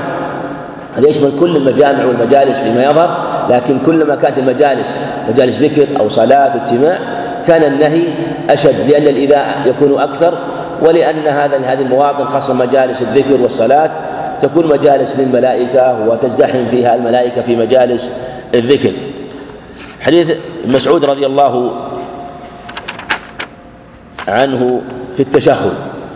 واللفظ الآخر وفي لفظ هذا اللفظ الذي يقول إذا قعد أحدهم الصلاة هذا أيضا في الصحيحين. صلى سكت عليه لكن في الغالب أنه إذا سكت فالأصل يكون العدو إلى الصحيحين. مع أن جاء روايات سكت عنها رحمه الله وإما أن تكون عندهما أو عند أحدهما عند البخاري أو عند مسلم. وحديث ابن مسعود رضي الله عنه هو أصح أحاديث التشهد. والعلماء أو كثير من العلماء رجحوه لأنه في الصحيحين ولأنه أجمعها ألفاظا ولأنه جاء في رواية علمه مسعود أمره أن يعلمه الناس قال علمني وكفي بين كفيه وكفي, وكفي بين كفيه مع أن أنواع التشهدات كثيرة حديث ابن عباس في صحيح مسلم حديث أبي موسى أيضا وكذلك جاء موقوفا على آه، ابن عمر وعائشة وجاء أيضا تشهد عن عمر ولكن الوقوفات يظهر الله أنها في حكم مرفوع أنها في حكم المرفوع فمن قال نوعا من هذه التشهدات فلا بأس لكن لا يجمع بينها لا يجمع بين مثل أنواع الاستفتاحات ما يجمع بينها بل يقول واحدا منها. أما الحديث اللي ورد عند الطبراني الجمع بين اللهم باعد بيني وبين خطايا الحديث حديث سبحانك اللهم وبحمدك حديث ضعيف حديث ضعيف. فإما أن يقول هذا وإما أن يقول هذا. قوله فإذا قعد يدل على أن التشهد ركن والجلوس ركن. هذا التشهد الأخير. لقول مسعود كنا نقول قبل أن يفرض عليه التشهد عند الدار قطني بإسناد صحيح. وأما التشهد الأول فهو واجب. وهو أيضا في إحدى الروايتين أحمد أنه ركن ويضاف إلى ما سبق من المسائل أن التشهد الأول أيضا قيل إنه ركن قيل ركن وقيل واجب وقيل مستحب. والصلاة على النبي عليه الصلاة والسلام قيل أيضا ركن وقيل واجب وقيل مستحب. فهي مسائل كثيرة. والوسط في هذه المسألة الصلاة على النبي عليه الصلاة والسلام والتشهد تسبيح الركوع وتسبيح السجود وتكبيرات الانتقال الأظهر فيها أنها واجبة. يعني الأدلة جاءت بمطلق الوجوب ولم يأتي زيادة على ذلك. حديث عبد الرحمن وقوله أصابت كل عبد صالح في السماء بدلالة على بركة الصلاة في الجماعة وأن من صلى ودعا بهذا الدعاء أصل فقال وقد سلمتم على كل عبد صالح في السماء في جميع أقطار الدنيا. وفيه فليتخير من مسألة مشاء هذه أيضا عندهم. قل وفيه فليتخير من مسألة مشاء هذه رواية في الصحيح. في دلالة على القول المختار أنه لا بأس من أن تدعو بما فتح الله عليك. حتى لو من أمور الدنيا وملاذ الدنيا. يسأل الله سبحانه وتعالى وظيفة جيدة. يسأل الله أن يوفقه بسيارة طيبة. وما أو أن يسره زوجة صالحة أو ما أشبه ذلك. وبعضها هي مما يقصد للآخرة. فلا بأس بذلك. وإن تحرى الأدعية المنقولة عن النبي عليه والسلام فلا بأس. لقوله فليتخير مسألة مشاء فليتخير من الدعاء أعجبه إليه فليدعو به. والأحاديث أطلقت في هذا ولا نقيد. والإنسان يكون له حاجات وهو يحتاج أن يسأل ربه خاصة في هذا الموطن بعد الثناء والذكر يلح ويسأل ربه سبحانه وتعالى فهو من مواطن الإجابة.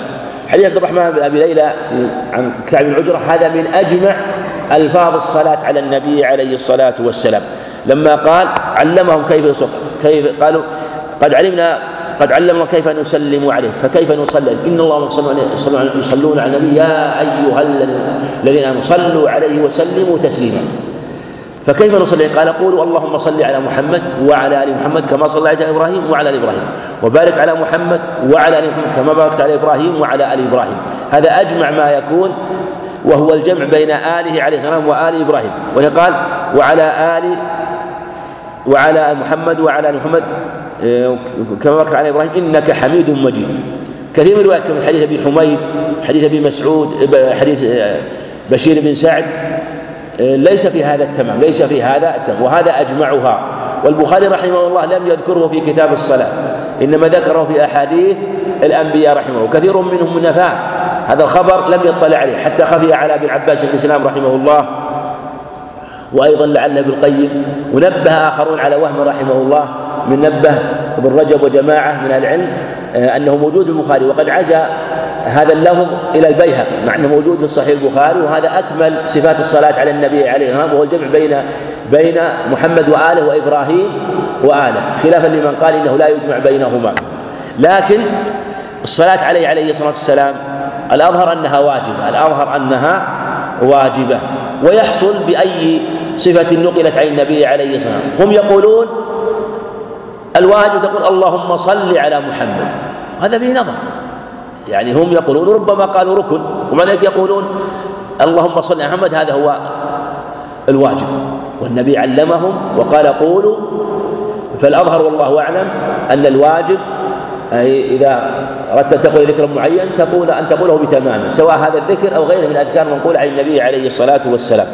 حديث أبي هريرة رضي الله عنه أيضا التشهد لا بأس أن تقول وحده لا شريك له تزيد وحده لا شريك له هذه ثبتت بإسناد جيد عند أبي داود جاءت وحده لا شريك له وبعضهم عزاها إلى مسلم وليست عند مسلم إنما هي عند أبي داود جاءت وحده لا شريك وأشهد أن لا إله إلا الله بعد أن محمد عبده ورسوله جاءت وحده لا شريك له بين الشهادتين.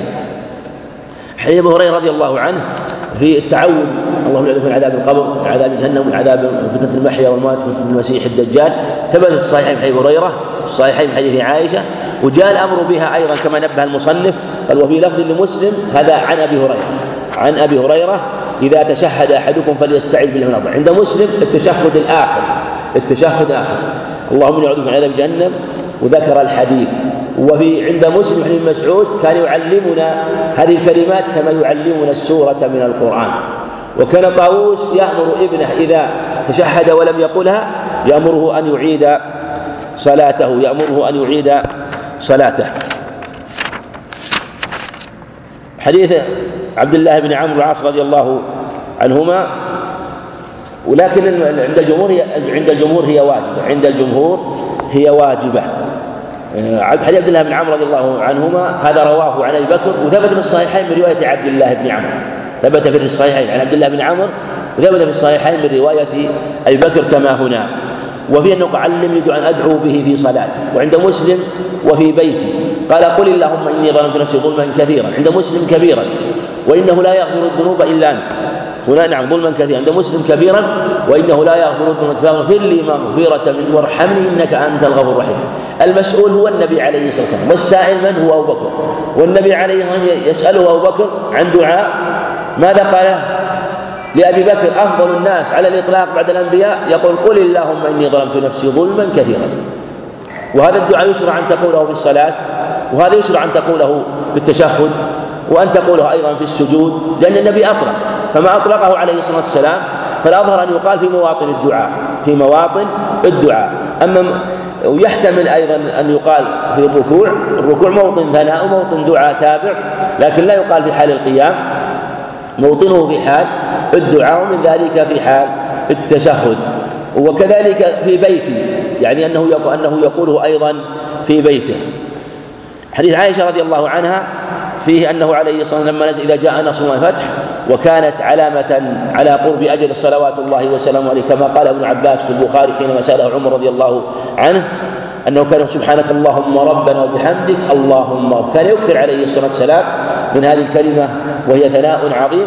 يكثر يقول في ركوعه وسجوده. يكثر يقول في ركوعه وسجوده. سبحانك اللهم ربنا وبحمدك اللهم ربنا صحيح مسلم؟ من حديث عائشة سبوح قدوس رب الملائكة والروح. باب الوتر. حديث عبد الله بن عمر رضي الله عنهما في دلالة على مشروعية الوتر. والوتر سنة عند جماهير العلماء خلافا للأحناف لأنه واجب. والصواب أنه سنة ويدل عليه حديث ابن عباس في قصة معاذ. الصحيحين وكذلك من رواية معاذ عند مسلم نفسه رضي الله عنه وفيه أنه لما أرسل إلى اليمن وفي العام العاشر تأتي قوم من أهل الكتاب فيعلموا أن لقد افترض عليهم خمس صلوات وهذا في آخر حياته وهو من أقوى الأدلة على أن الوتر غير واجب فلم يذكر له فلم يذكر عليه الصلاة والسلام مع صلاة الخمس شيئا غيرها في أدلة أخرى ذكروها لكن هذا من أقوى الأدلة في هذه المسألة وفي دلالة على أن صلاة الليل مطلقة من جهة العدد من جهة العدد. مثنى مثنى أي تسلم من كل ركعتين. هذا هو الصحيح.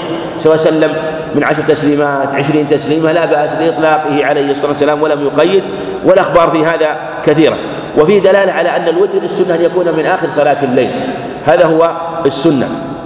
ومن خاف من لا يقوم مثل ما في مسلم أنه عليه الصلاة عليه الصلاة والسلام قال حديث جابر من خاف منكم الا يقوم من آخر الليل فليوتر من اول الليل ومن طمع أن يوتر من اخر الليل فليوتر من اخر الليل فإن صلاة اخر الليل مشهودة وذلك أفضل. وذلك أفضل. وفي حديث أبي قتادة في قصة عمر وأبي بكر أن أبا بكر كان يوتر من أول الليل وعمر كان يوتر من آخر الليل وهذا ربما يعني فعله. ولهذا قال النبي عليه الصلاة والسلام آه، في قصة أبي بكر إنه حذر وقال في عمر إنه قوي. والمعنى أنه يوتر من أول الليل ويصلي إذا من الله عليه من آخر الليل. ولهذا لا بأس من الصلاة من آخر الليل لمن أوتر من أول الليل. وقول اجعلوا آخر صلاتكم بالوتر هذا في الصلاة المتصلة في الصلاة المتصلة. أما المنفصلة فقد دلت الأدلة على لا بأس من الصلاة. لكن الصلاة المتصلة ما تجعل وترك في أضعاف صلاتك. لا إذا كنت كانت صلاتك من آخر الليل فاجعل وتر آخر صلاة الليل. إلا أن ولا بأس أن تصلي ركعتين خفيفتين كما صلى عليه الصلاة والسلام لبيان الجواز. وفي صحيح مسلم من حديث أبي سعيد ومن حديث ابن عمر بن عباس الوتر ركعة من آخر الليل. وفي صحيح مسلم أوتروا قبل أن تصبحوا. حديث عائشة رضي الله عنها هذا الذي ساقه أنه قال أوتر رسول الله من أول الليل وأوسطه وآخره. هذا لفظ مسلم وليست هذه اللفظة عند البخاري. ولو أن المصنف قال وهذا لفظ مسلم لكان أحسن. وفي دلالة على أنه أوتر من أول الليل وأوتر من وسط الليل وأوتر من الليل. في الصحيحين من كل الليل أوتر رسول الله صلى الله عليه وسلم. وفي كل الليل أوتر رسول الله صلى الله عليه وسلم. حديث عائشة رضي الله عنها أنه صلى ثلاثة ثلاثة عشر ركعة عليه الصلاة والسلام. وكذلك حديث زيد بن خالد الجوهري في صحيح مسلم. في الصحيحين حديث ابن عباس أيضا أنه صلى ثلاثة عشر ركعة, ركعة عليه الصلاة والسلام. في الصحيحين أنه كانت ما زاد رسول الله في رمضان ولا غير على إحدى عشرة ركعة. وحديث عائشة في ثلاثة عشر وقع في اختلاف عنها رضي الله عنها لكن ثبتت الزيادة على إحدى عشرة ركعة في عدة أخبار وهذا من قولها رضي الله عنها.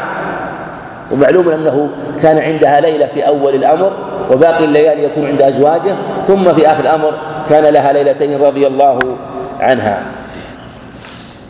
قال المصلي رحمه الله تعالى باب الصلاه عن عبد الله بن عباس رضي الله تعالى. عنهما أن رفع الصوت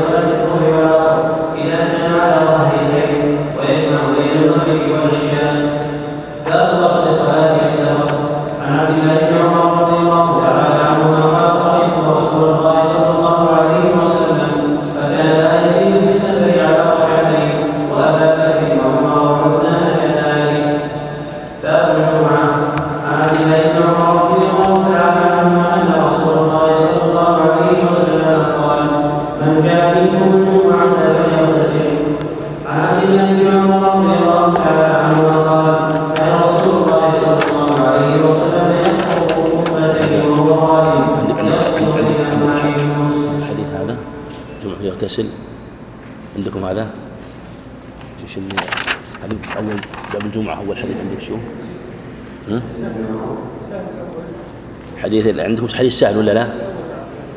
الحديث سهل إيش عندك؟ حديث أبي سعيد؟ شو الحديث السهل السهل. عنده حديث سهل؟ إيه. رأينا إن كبر على المنبر. الظاهر هو نفسه. ها؟ عندكم بعده؟ إلى حديث الحديث حديث الاغتسال سوف يأتي. طيب اقرأ حديث السؤال عندك.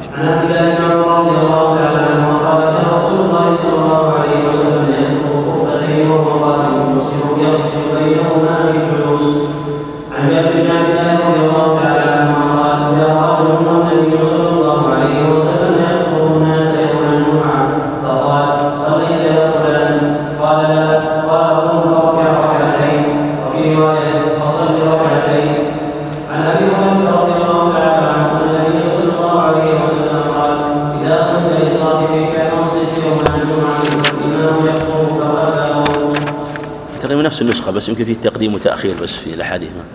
نعم الأمر سهل. باب الذكر عقيب الصلاة. عن عبد الله بن عباس رضي الله عنهما حديث حديث عبد الله بن عباس في رفع الصوت بالذكر في رفع الصوت بالذكر حين ينصرف الناس من المكتوب وهذا هو الصواب وقول كثير من أهل العلم إن لم يكن قول أكثر أكثر العلم وهو الجهر بالذكر. أما من قال إن الجهر بالذكر للتعليم هذا قول مرجوح والصواب أنه مشروع ولهذا آه، قال كان كما هنا في الحديث في في رواية ولهذا المصنف رحمه الله اورد الروايه الاخرى كنت أعلم إذا انصرف بذلك إذا سمعته وفي لفظ ما كنا نعلم انقضاء صلاة الرسول صلى الله عليه وسلم إلا بالتكبير. وهذا من عناية المصنف رحمه الله ومن عناية من يصنف الأحكام أن الرواية المحتملة دائما يذكر بعدها الرواية التي تبينها وتوضحها. يكون في رد على الخصم إذا حاول أن يفسر الرواية المحتملة على وجه يوافق القول الذي يختاره أو يقوله. فيقال هذه الرواية محتملة لكن جاءت الرواية الصريحة تدل على خلاف هذا وأن هذا من هديه عليه الصلاة والسلام وأنه عقب كل صلاة. ولهذا قال ما كنا نعلم انقطاع صلاة رسول الله صلى الله عليه وسلم. وأن هذا في كل صلواته عليه الصلاة والسلام. وقال كنت أعلم إذا انصرفوا لأنه ابن ابن عباس ربما تأخر لأنه في ذلك الوقت كان صغيرا فيتأخر في الصفوف المتأخرة. ويسمع التكبير النبي عليه الصلاة والسلام فيدل على أنه يجهر به. حديث أيضا حديث المغيرة دال على هذا أيضا لأنه نقل أن النبي كان يقول الذكر فسمعه منه. لا يحد لا شريك له الملك ولا كل شيء قدير. لا يحد لا شريك له الملك ولا كل شيء قدير. كذلك حديث آه، عبد الله بن الزبير لا إله إلا الله لا شريك له له الملك والحمد ولا كل شيء قدير لا حول ولا قوة إلا بالله لا إله إلا الله ولا نعبد إلا إياه له النعمة وله الفضل لا إله إلا المخلصين والدين ولو كره الكافرون. نقله مثل ما نقله آه، المغيرة بن شعبة وأنه كان يسمعه من النبي عليه الصلاة والسلام وهذا لا يكون إلا حال الجهر ولو كان للتعليم لاكتفي مرة أو مرتين أو لبين النبي عليه النبي عليه الصلاة والسلام ذلك. والأصل في مثل هذا العموم خاصة أن الفعل هذا حينما يأتي ويكون استمر عليه فيدل على أن السنة مستقرة مستمرة. والنبي كما أنه أمرنا أن نصلي كما نصلي عليه الصلاة والسلام. كذلك أيضا ما هو من توابع ذلك أو مما هو قبلها أو بعدها فحكمه كذلك. وفي لفظ كان ينهى عن قيل وقال الحديث والمعنى قيل وقال مما لا يتحقق ويتثبت منه. ولهذا في حديث داود بئس مطية الرجل زعم وإضاعة المال. إضاعة المال تارة تكون محرم وهذا والأغلب. وربما تكون إسرافا مكروها عند الجمهور أو محرما على قول بعض أهل العلم. وكثرة السؤال كثرة السؤال تشمل كثرة السؤال في المسائل من باب العضل. ومن باب المغالطة بها ولهذا في حديث معاوية عند أبي داود نهى عن الغلوطات نهى عن الغلوطات يعني التي يغالط بها لأن المقصود من العلم هو الفائدة. كذلك كثرة السؤال سؤال المال كثرة السؤال يشمل أن تكثر من سؤال الإنسان عن أحواله وتحرجه. وهذه كلمة عامة من هديه عليه الصلاة والسلام آه، أن بين ذلك للناس الإنسان لا يكثر السؤال آه، في خصوص الأمور وعمومها إلا ما يحتاج إليه. يكون موضوع حاجة مثل الإنسان تقدم للزواج ونحو ذلك أو تقدم لأمر آه، يخصك وتريد تسأل عنه تتحقق. من هذا لا بأس به. عن عقوق الأمهات. كذلك عقوق الأباء. لكن نص على الأمهات لأنهن أضعف والجرأة عليهن أشد. فلهذا نص عليهن والعقوق من العق وهو القطع. هو من كبائر الذنوب. وأد البنات هذا من سنة الجاهلية قبل الإسلام. آه، فجاء الإسلام بتحريم ذلك وكرم عموم الناس والمرأة خصوصا وبين آه، حرمة هذا الفعل. وكذلك أيضا منع منع وهات والمنع منع ما يجب أداؤه وهات وهو طلب ما لا يجوز لك. وأطلق المتعلق للتعميم. وأن الإنسان عليه أن يؤدي الشيء الذي يجب عليه ولا يجوز له أن يسأل الشيء الذي ليس له. بل ربما تحرج غيرك. قد تسأل غيرك مثلا شيئا من المال أو شيئا من العمل أو الخدمة هو ربما لا يستطيعها. وبعض الناس ربما يحرج الناس يسألك بالله يكثر السؤال بالله وهذا من الخطأ. أو يحرج غيره بأن يطلب منه أمر لا يستطيعه أو يشق عليه مثلا يشغله وربما يأتيه على تكلف. فهذا في الحقيقة إذا كان في أذية لا يجوز. ولذا يقول العلماء ما أخذ بسيف الحياء يعني ما أخذ بسيف الحياة أشد مما أخذ بالسلاح. والإنسان ربما يدفع عن نفسه لكن حينما يكون عن طريق الحياء يخجل ويستحي وربما يبذل بغير طيب نفس. والأصل أنه لا لا يحل ماله إلا بطيب نفس منه. حديث آه، أبي هريرة رضي الله عنه المصنف رحمه الله ساقه مطولا وآخره ليس عند مسلم. من قوله قال أبو صالح إلى قول ثلاثا وثلاثين هذا ليس عند مسلم ليس عند البخاري هذا من أفراد مسلم. والصواب أن ما ذكره أبو صالح من قوله حتى يكون منهن كلهن ثلاثا وثلاثين هذا من تفسيره رضي الله عنه. الصواب حتى يكون منهن كلهن تسعا وتسعين ثلاث وثلاثين تحميدة ثلاث وثلاثين تكبيرة ثلاث وثلاثون تحميدة. هذا هو الصواب. والأذكار جاءت أنواع جاءت أنواع جاءت ثلاثا وثلاثين والمجموع تسع وتسعون هذا في الصحيحين. وجاءت ثلاث وثلاثون وثلاث وثلاثون وثلاث وثلاثون وتمام المئة لا إله لا شريك له له الملك والحمد ولا كل شيء قدير. هذا في صحيح مسلم. وجاء ثلاث وثلاثون ثلاث وثلاثون تحميدة وثلاث وثلاثون آه، تسبيحة وأربع وثلاثون تكبيرة. هذا في صحيح مسلم حديث كعب بن عجرة. هذه صفة ماذا؟ ثالثة ها؟ وجاء أيضا أربع خمس وعشرون تسبيحة خمس وعشرون تحميدة خمس وعشرون تكبيرة وخمس وعشرون تهليلة هذا متى عند النسائي من حديث زيد ومن حديث ابن عمر وهو حديث صحيح في قصة مذكورة وأن رجل صار أريها وأن النبي عليه السلام قال اجعلوا هكذا أو اصنعوا كذلك. وجاء أيضا صفة خامسة وهي عشر تسبيحات وعشر تكبيرات وعشر تحميدات. هذا رواه أبو داود بسناد صحيح عبد الله بن عمرو. وجاء في رواية عند البخاري لكن لم يذكر في كتاب الأذكار من طريق ورقاء بن عمر يشكري. لم يذكره في كتاب الأذكار وكأنه أشار إلى الوهم إلى الوهم الراوي في هذا. وجاء أيضا آه، ثلاث وثلاثون تكبيرة وثلاث وثلاثون تسبيحة ثلاث وثلاثون تحميدة وعشر تهليلات. يكون مجموع 109 في رواية ذكر ابن كثير لكن إسنادها ضعيف. وجاءت روايات أخرى لكن هذه الروايات هي الثابتة هي هي الروايات الثابتة عن النبي عليه الصلاة والسلام. حديث عائشة رضي الله عنها في أنه لما صلى إلى تلك الخميصة قال اذهبوا بهذه إلى بجهم وأتوني بأنبجانية. الأنبجانية كساء سادة ليس فيه ألوان ليس فيه ألوان. وهذا هو السنة أن الإنسان أنه لا يصلي في شيء يشغله لا في بدنه ولا في مصلاه. هكذا المسجد السنة أن يكون سادة ليس فيه ألوان. ولهذا عند أبي داود بسناد جيد أن النبي عليه الصلاة والسلام قال لعثمان طلحة إني نسيت أن آمرك أن تغطي قرني الكبش فإنه لا ينبغي أن يكون في قبلة المصلي شيء يشغله. وجاء في رواية إني إذا ذكرتها إني إذا رأيتها ذكرت الدنيا. هذا في أيضا في ذلك الدرنوك الذي وضعته عائشة وضعت عليه رداء ووضعت عليه شيء من النقوش. وجاء النبي عليه الصلاة والسلام من سفرة من تبوك ولما رآه أمرها أن تنزعه عليه الصلاة والسلام. وهذا هو السنة. إنسان أن لا يصلي إلى شيء يشغل ولها شرعت السترة حتى أن بصره لا يتجاوز موضع سجوده لا يتجاوز موضع سجوده. وهل يشرع للمصلي أن يغمض عينيه؟ هذا فيه نظر والأظهر والله أعلم أنه لا يغمض عينيه. هذا هو المنقول عنه عليه الصلاة والسلام. وهذا لم يقل أنه أغمض عينيه. أما حديث النهي عن تغميض العينين حديث ضعيف رواه الطبراني في معاجم الثلاث من طريق ليث بن أبي سليم. واختار ابن القيم رحمه الله أنه إن كان يجتمع قلبه عند تغميض العينين فإنه يجوز له ذلك. وهذا موضع نظر هذا موضع نظر لأن السنة الإنسان أن يصلي كما صلى النبي عليه الصلاة والسلام وقد يكون في يعني فتح العينين معنى عظيم. وأن الإنسان يجاهد أن الإنسان يجاهد نفسه في صلاته. باب الجمع بين الصلاتين. في سفر حديث ابن عباس كان رسول يجمع بين الصلاة السفر إذا كان على ظهر سير. هذه ليست عند البخاري موصولة عند البخاري معلقة. عند البخاري معلقة. ولهذا ليس على شرط هذا الخبر. وثبتت أخبار الصحيح عن النبي عليه الصلاة والسلام في الجمع منها والقصر لكن ذكر هذا في الجمع. والجمع نعلم أنه ليس من سنن السفر. الجمع ليس من سنن السفر إن الذي من سنن السفر هو القصر. أما الجمع فإن المسافر يجمع والمقيم يجمع المريض يجمع وللمطر نجمع. وذكر في كشاف القيل نحو من ثمان صور في الجمع وبعضها موضع نزاع. لكن الشأن إن الجمع للحاجة. فالجمع سنة عارضة للمسافر وللمقيم أيضا. والقصر رخصة دائمة مستقرة. القصر رخصة مستقرة دائمة أما الجمع فلا يشرع مثل الصوم في السفر. الصوم في السفر النبي عليه صام وأفطر. ولهذا هو مبني على المشقة مبني كالجمع.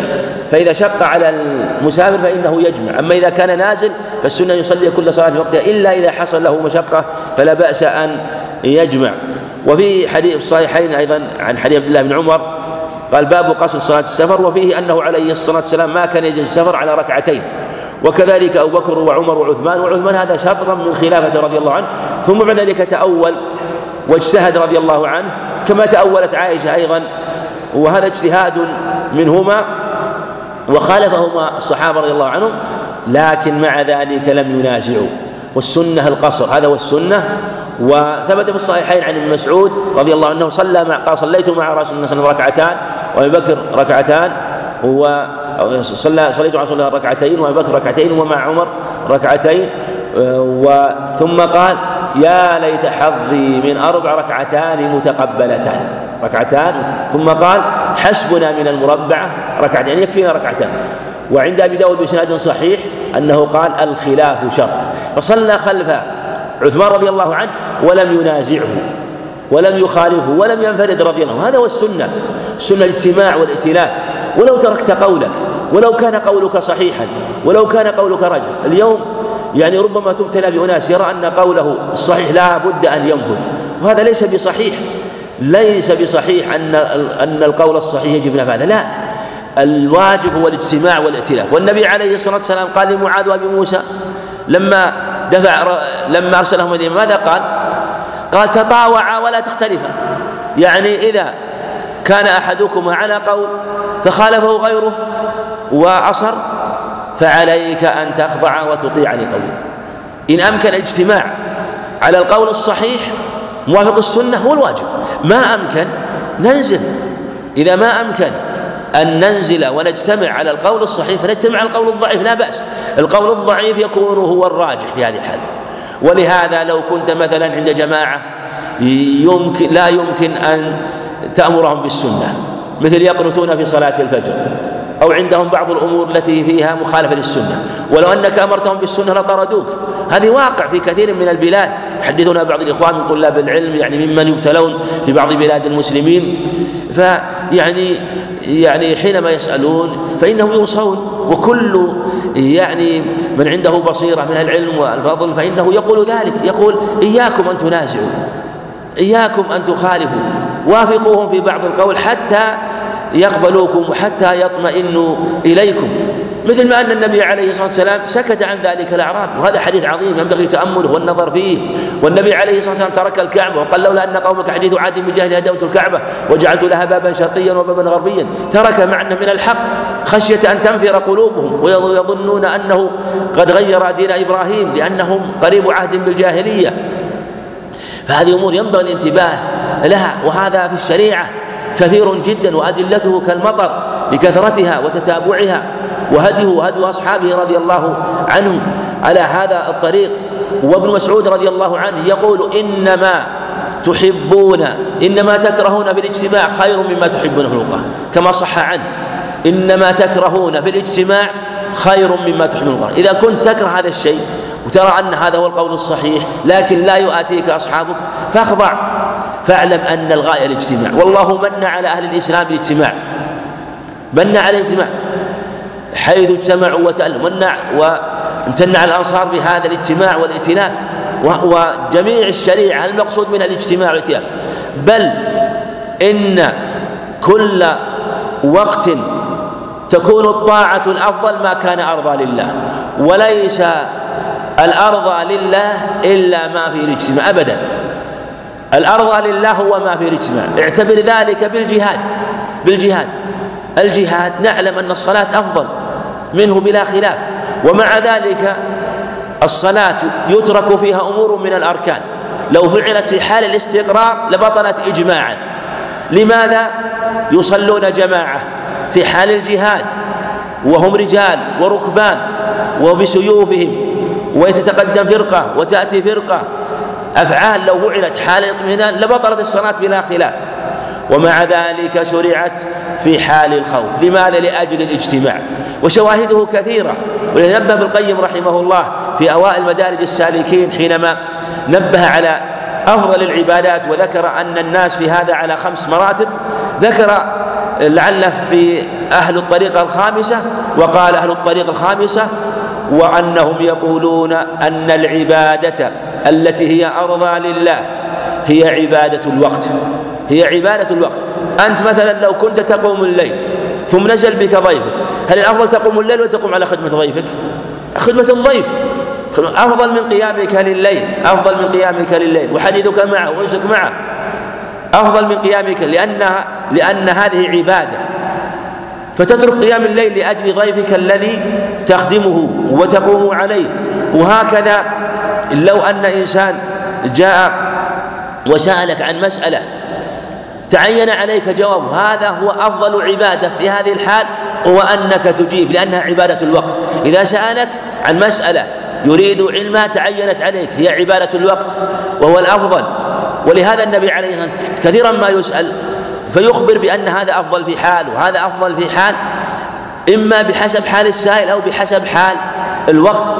ولهذا نؤتى من جهة عدم النظر في العواقب. وكثير من الناس يرى أن هذه الطريقة هي الطريقة التي تصلح له فيريد أن يحمل الناس عليه. هذا ليس بصحيح ليس بصحيح. أنت هذه الطريقة تصلح لك لكن لا تصلح لغيرك. غيرك لو سلكها لهلك. ربما وضيع وترك طريقته. مثل بعض الناس يرى بعض الناس لهم همة مثلا في المصالح العامة ونفع الناس مثلا والخدمة وما أشبه ذلك وهو متجه لطلب العلم ويأتي إلى إنسان في هذا الباب فيريد أن يحمله على طلب العلم ويراقبه فيه وهو لا يعلم ميوله. ربما مر ليلة وليلتين ثم ذلك يترك العلم ولا يعود إلى طريقته الأولى التي هو عليها. ولهذا قال النبي إن منكم منفرين. وقال عمر لا تبغضوا الله إلى عباده لأن المقصود هو أن تعبد الله سبحانه وتعالى. ومراتب الإحسان تختلف من حال إلى حال ومن وقت إلى وقت. فما كل عبادة كانت عبادة وقت فهي أرضى لله. وإن كانت في غير هذا الوقت ليست هي العبادة المطلوبة وليست العبادة المفضلة. ولهذا يقول أبو العباس رحمه الله يقول رحمه الله القول المفضول والمرجوح يكون راجحا. واعتبر ذلك حتى في الشريعة في مسألة قراءة القرآن والذكر. بعد العصر لا تجوز الصلاة. مع أنها أفضل من الذكر الذي يشرع الذكر أو قراءة القرآن وإذا يصلي نقول لا هذه عبادة لا يتقرب بها إلى الله وليست محبوبة إلى الله. وهكذا أيضا كما أنه في مثل هذه الأوقات كذلك أيضا في بعض الأحوال التي تعرض. ولهذا قال العلماء لو أن إنسان يقول أنا إذا دعوت الله عز وجل فإنه يقبل قلبي على الله سبحانه وتعالى ويحس بأنس وسعادة وربما لو قرأت القرآن لا أحس بذلك. نقول لا لا تهجر القرآن لكن لا بأس أن تكثر مما تجد لقلبك محبة وأنسا به. وهكذا كان هديه عليه الصلاة والسلام مع أصحابه. قال ابن عمر رضي الله عنهما فكان لا يزيد في السفر عن ركعتين والشاهد أن ابن مسعود رضي الله عنه صلى معه أربعا وأخذ العلماء من هذا أن صلاة أربع ليست واجبة لأن الركعتين ليست واجبة خلافا للأحناف وأن يجوز أن تصلى أربعا لكن خلاف السنة خلاف السنة. ومن استمر عليها فإن هذا الفعل لا شك أنه ينكر عليه ينكر عليه. فالسنة المستقرة الراتبة هو قصر الرباعي هو قصر الرباعي. والأحاديث في هذا كثيرة كما تقدم. حديث سالم بن سعد رضي الله عنه في صلاته على المنبر عليه الصلاة والسلام وفي دلالة انظر إلى أن الصلاة على المنبر. يعني فكبر وهو على المنبر. الصلاة على المنبر لا تشرع. في حال استقرار لا تشرع. لو أن إنسان أراد أن يقول أنا أريد أن أصلي على المنبر الرسول يصلي على المنبر. دائما. نقول هذا غلط. هذا خلاف السنة يعني النبي صلى على المنبر وترك الصلاة على المنبر. فكما أن فعله سنة فتركه سنة. فلهذا نقول إن كنت تريد أن تعلم الناس فهو سنة. أما أن تصلي تقول تحتج بأن النبي صلى على المنبر فهو صلى على المنبر هذا معاندة ومخالفة للسنة. إنما صلى على المنبر لأجل أن يشرف للناس وأن يروه عليه الصلاة والسلام. فهو عبادة وقربة إلى الله لأنه يعلم الناس عليه الصلاة والسلام لأجل أن يشرف لهم ويروه كيف يصلي. وفيه أيضا المنبر يوم الجمعة وفيه ثم بين عليه الصلاة والسلام قال إنما فعلت هذه صنعت هذه تأتموا به ولتعلموا صلاة لأن الصلاة تتعلم وأنها من باب التعليم لا بد من تعليم الصلاة. وفي أنه كان إذا سجد ينزل عليه الصلاة لكن كان هو قائم يصلي عليه على الدرجة على على درجة المنبر وكذلك وهو راكع عليه الصلاة والسلام. حديث عبد الله بن عمر رضي الله عنهما في الغسل يوم الجمعة وثبت في عدة أخبار عن أبي هريرة في الصحيحين وكذلك حديث عمر في الصحيحين لما جاء عثمان رضي الله عنه قال قد قال توضأت قال والوضوء أيضا وقد علمت أن رسول الله صلى الله عليه وسلم يأمر بالغسل فالحديث كثيرة في الأمر بالغسل لكن ليس بواجب على الصحيح وفي مسلم من حديث هريرة أنه عليه الصلاة والسلام قال من توضأ يوم الجمعة ثم ذهب فنفرق بين اثنين غفر له ما بين الجمعتين وزيادة ثلاثة أيام. وفي لفظ من اغتسل يوم الجمعة فلم يذكر عليه الصلاة والسلام الغسل. وفي حديث سمرة حديث أنس من توضأ يوم يوم الجمعة بها نعمت ومن اغتسل فالغسل أفضل. وجوده بعض العلماء بالنظر إلى مجموع طرقه. حديث جابر رضي الله آه، عن عبد الله رضي الله عنهما فيه أنه عليه الصلاة والسلام كان يخطب الناس يوم الجمعة. فيه مشروعية الخطبة يوم الجمعة وأنها خطبتان كما سيأتي وفي أن الإمام لا بأس أن يكلم الناس أو يكلم أحد الناس لكن المأموم يستمع ولا يتكلم. إلا لأمر عام مثل أراد أن ينبه الإمام إلى شيء لا بأس مثل ما كلم ذلك الرجل في حديث أنس النبي عليه الصلاة والسلام في الصحيحين حينما سأله أن يستسقي الله له. وفيه أنه أيضا مشروعية الصلاة والإمام يخطب هذا هو الصحيح. لا بأس من صلاة ركعتين والإمام يخطب. وفي رواية عندهما فصلي ركعتين صلي ركعتين صحيح مسلم وتجوز فيهما يعني خففهما. وفي الصحيحين عن عبد الله بن عمر أيضا كان يخطب خطبتين وهو قائم يفصل بينهما بجلوس عليه الصلاة والسلام. هذا اللفظ نبه الحافظ بن حجر أنه لفظ النسائي. أما لفظ الصحيحين كان يخطب قائما يوم الجمعة ثم يجلس ثم يقوم عليه الصلاة والسلام. أنه عليه الصلاة كان يخطب قائما يوم الجمعة ثم يجلس. آه، وهو في معنى حديث أيضا جابر بن سمرة أنه صحيح مسلم أنه عليه كان يخطب يوم الجمعة قائما ثم يجلس ثم يقوم. ويقول وقد صليت معه أكثر من الفي صلاة يعني من صلوات المفروضات في دلاله على وجوب الخطبتين على وجوب الخطبتين ومشروعية الجلوس بينهما. والخطبتان عند الجمهور مشروع أن تكون بالعربية مشروع أن تكون بالعربية وقد لا تصح بغير العربية. ومن أهل العلم من جوز أن تكون بغير العربية. والمسألة فيها ثلاثة أقوال. قيل تجوز بغير العربية مطلقا وهو قول الأحناف. وقيل لا تجوز وهو قول الجمهور. وقيل تجوز عند الحاجة وهو قول للشافعي وتجربة أحمد. وهذا أعدل الأقوال. وفي هذا فسحة لإخواننا في بلاد الغرب. خاصة حينما يكون أكثر الحضور ليسوا ممن يت... ليسوا من يتكلم العربية أو ليسوا من أهل العربية. فلا بأس أن يخطب بغير العربية لكن يحسن أن يبتدئها بآيات بالعربية. العربية هذا لا بأس.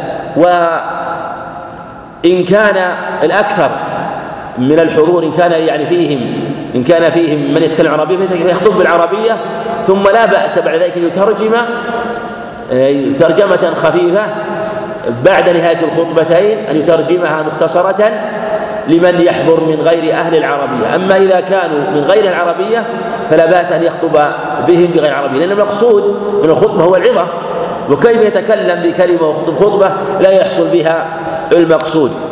حديث أبي هريرة رضي الله عنه وفيه أنه يشرع الإنصات بل يجب الإنصات يوم الجمعة وأن من تكلم والامام يخطب فقد لغى. إيش معنى لغى؟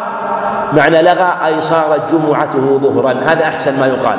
أي صارت جمعته ظهرا لما روى أبو داود بسناد جيد حديث عبد الله بن عمر من تكلم يوم الجمعة كانت له ظهرا. يعني لا يعطى أجر الجمعة.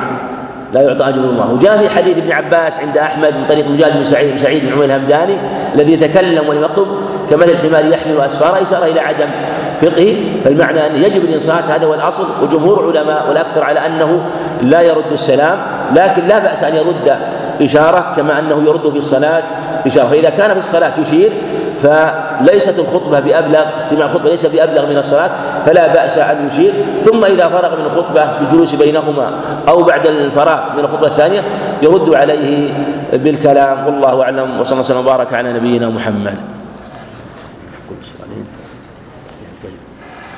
سبق لنا في سجود السهو أن فيه حالتين يكون السجود بعد السلام. ما هما هاتان الحالتان؟ نعم.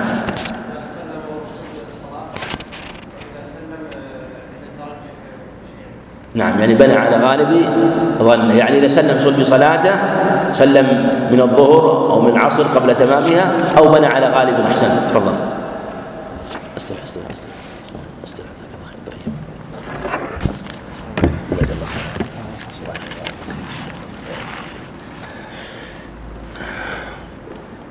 طيب. لا إله إلا الله ما شاء الله لا قوة إلا بالله. وش حكم غسل يوم الجمعة؟ يعني على الأظهر. والدليل الصارف أو ما هو الدليل الصارف لأدلة الوجوب؟ يعني حديث سعيد الخدري ما ذكرته حديث صحيحين غسل يوم الجمعة واجب على كل محتلم ما هو الدليل الصارف؟ نعم. حديث أبي هريرة صحيح مسلم. نعم أحسن. تفضل بارك.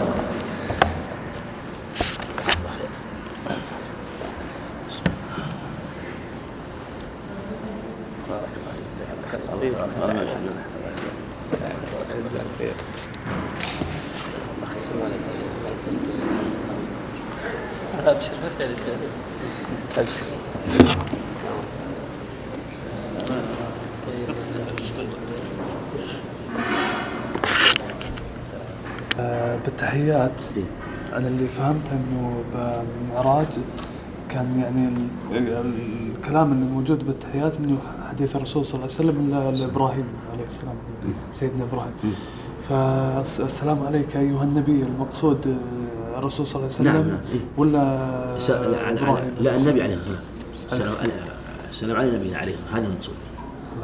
عندي سؤال أبغى فيه بس طيب اقعد بس تفسير خلها لا ما عنده طيب يا جماعة طلعنا. جل جزاك الله خير. والله ما أدري يعني. كذا طيب لا بس أنت بس طبعا هو عن الصلاة ووقت طيب عطنا. إيه. أنا عسكري إيه. وأعمل خفارة وحراسات وكذا. يجي وقت الصلاة أنا أروح أصلي. المسؤول عني يقول لا تصلي. يجلس في المقصود إذا كنت خبر ملزم بها إي ملزم بها. وخشيت فوات الوقت ما تدرك الجماعة صلي في مكانك. لا بأس ما عليك شيء. في نفس ما الموقع عليك طيب ما ما عليك، ما- ما. الظهر العصر. لا ما تجمع إلا عند الحاجة إذا كنت محتاج الجمع. ولا قصر. ولا في الأصل إنك ما لا ما, لا ما في قصر. تصلي صلاه في وقتها جزاك الله الحديث خير. القابع على الجمر هذا ورا حديث جيد لا بأس به. حديث جيد بعض الكلام لكن جيد في أي لا بأس. كتاب نعم. في أي كتاب إن حديث شو اسمه لا اله الا الله ظهر عند عند أبي داود الترمذي أو عند الترمذي موجود في السنن. والحديث اسناده كله في لكن يظن لا بأس به. وللشواهد الله يجزاك الله جزاك الله الله يخليك هل يصح الجمع دون قصر كيف؟ المسافر.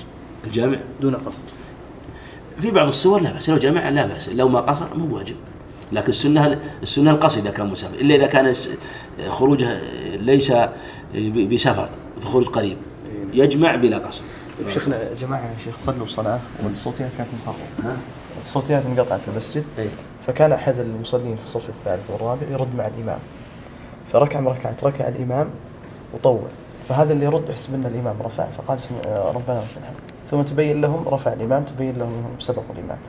اكملوا الصلاة. هل يعيدونها شيء؟ لا ما معذورين بالجهل أقول معذورين بالحال لكن أنا أهم شيء ان يأتون ب- بالركوع لا ينقصون شيء من الصلاة.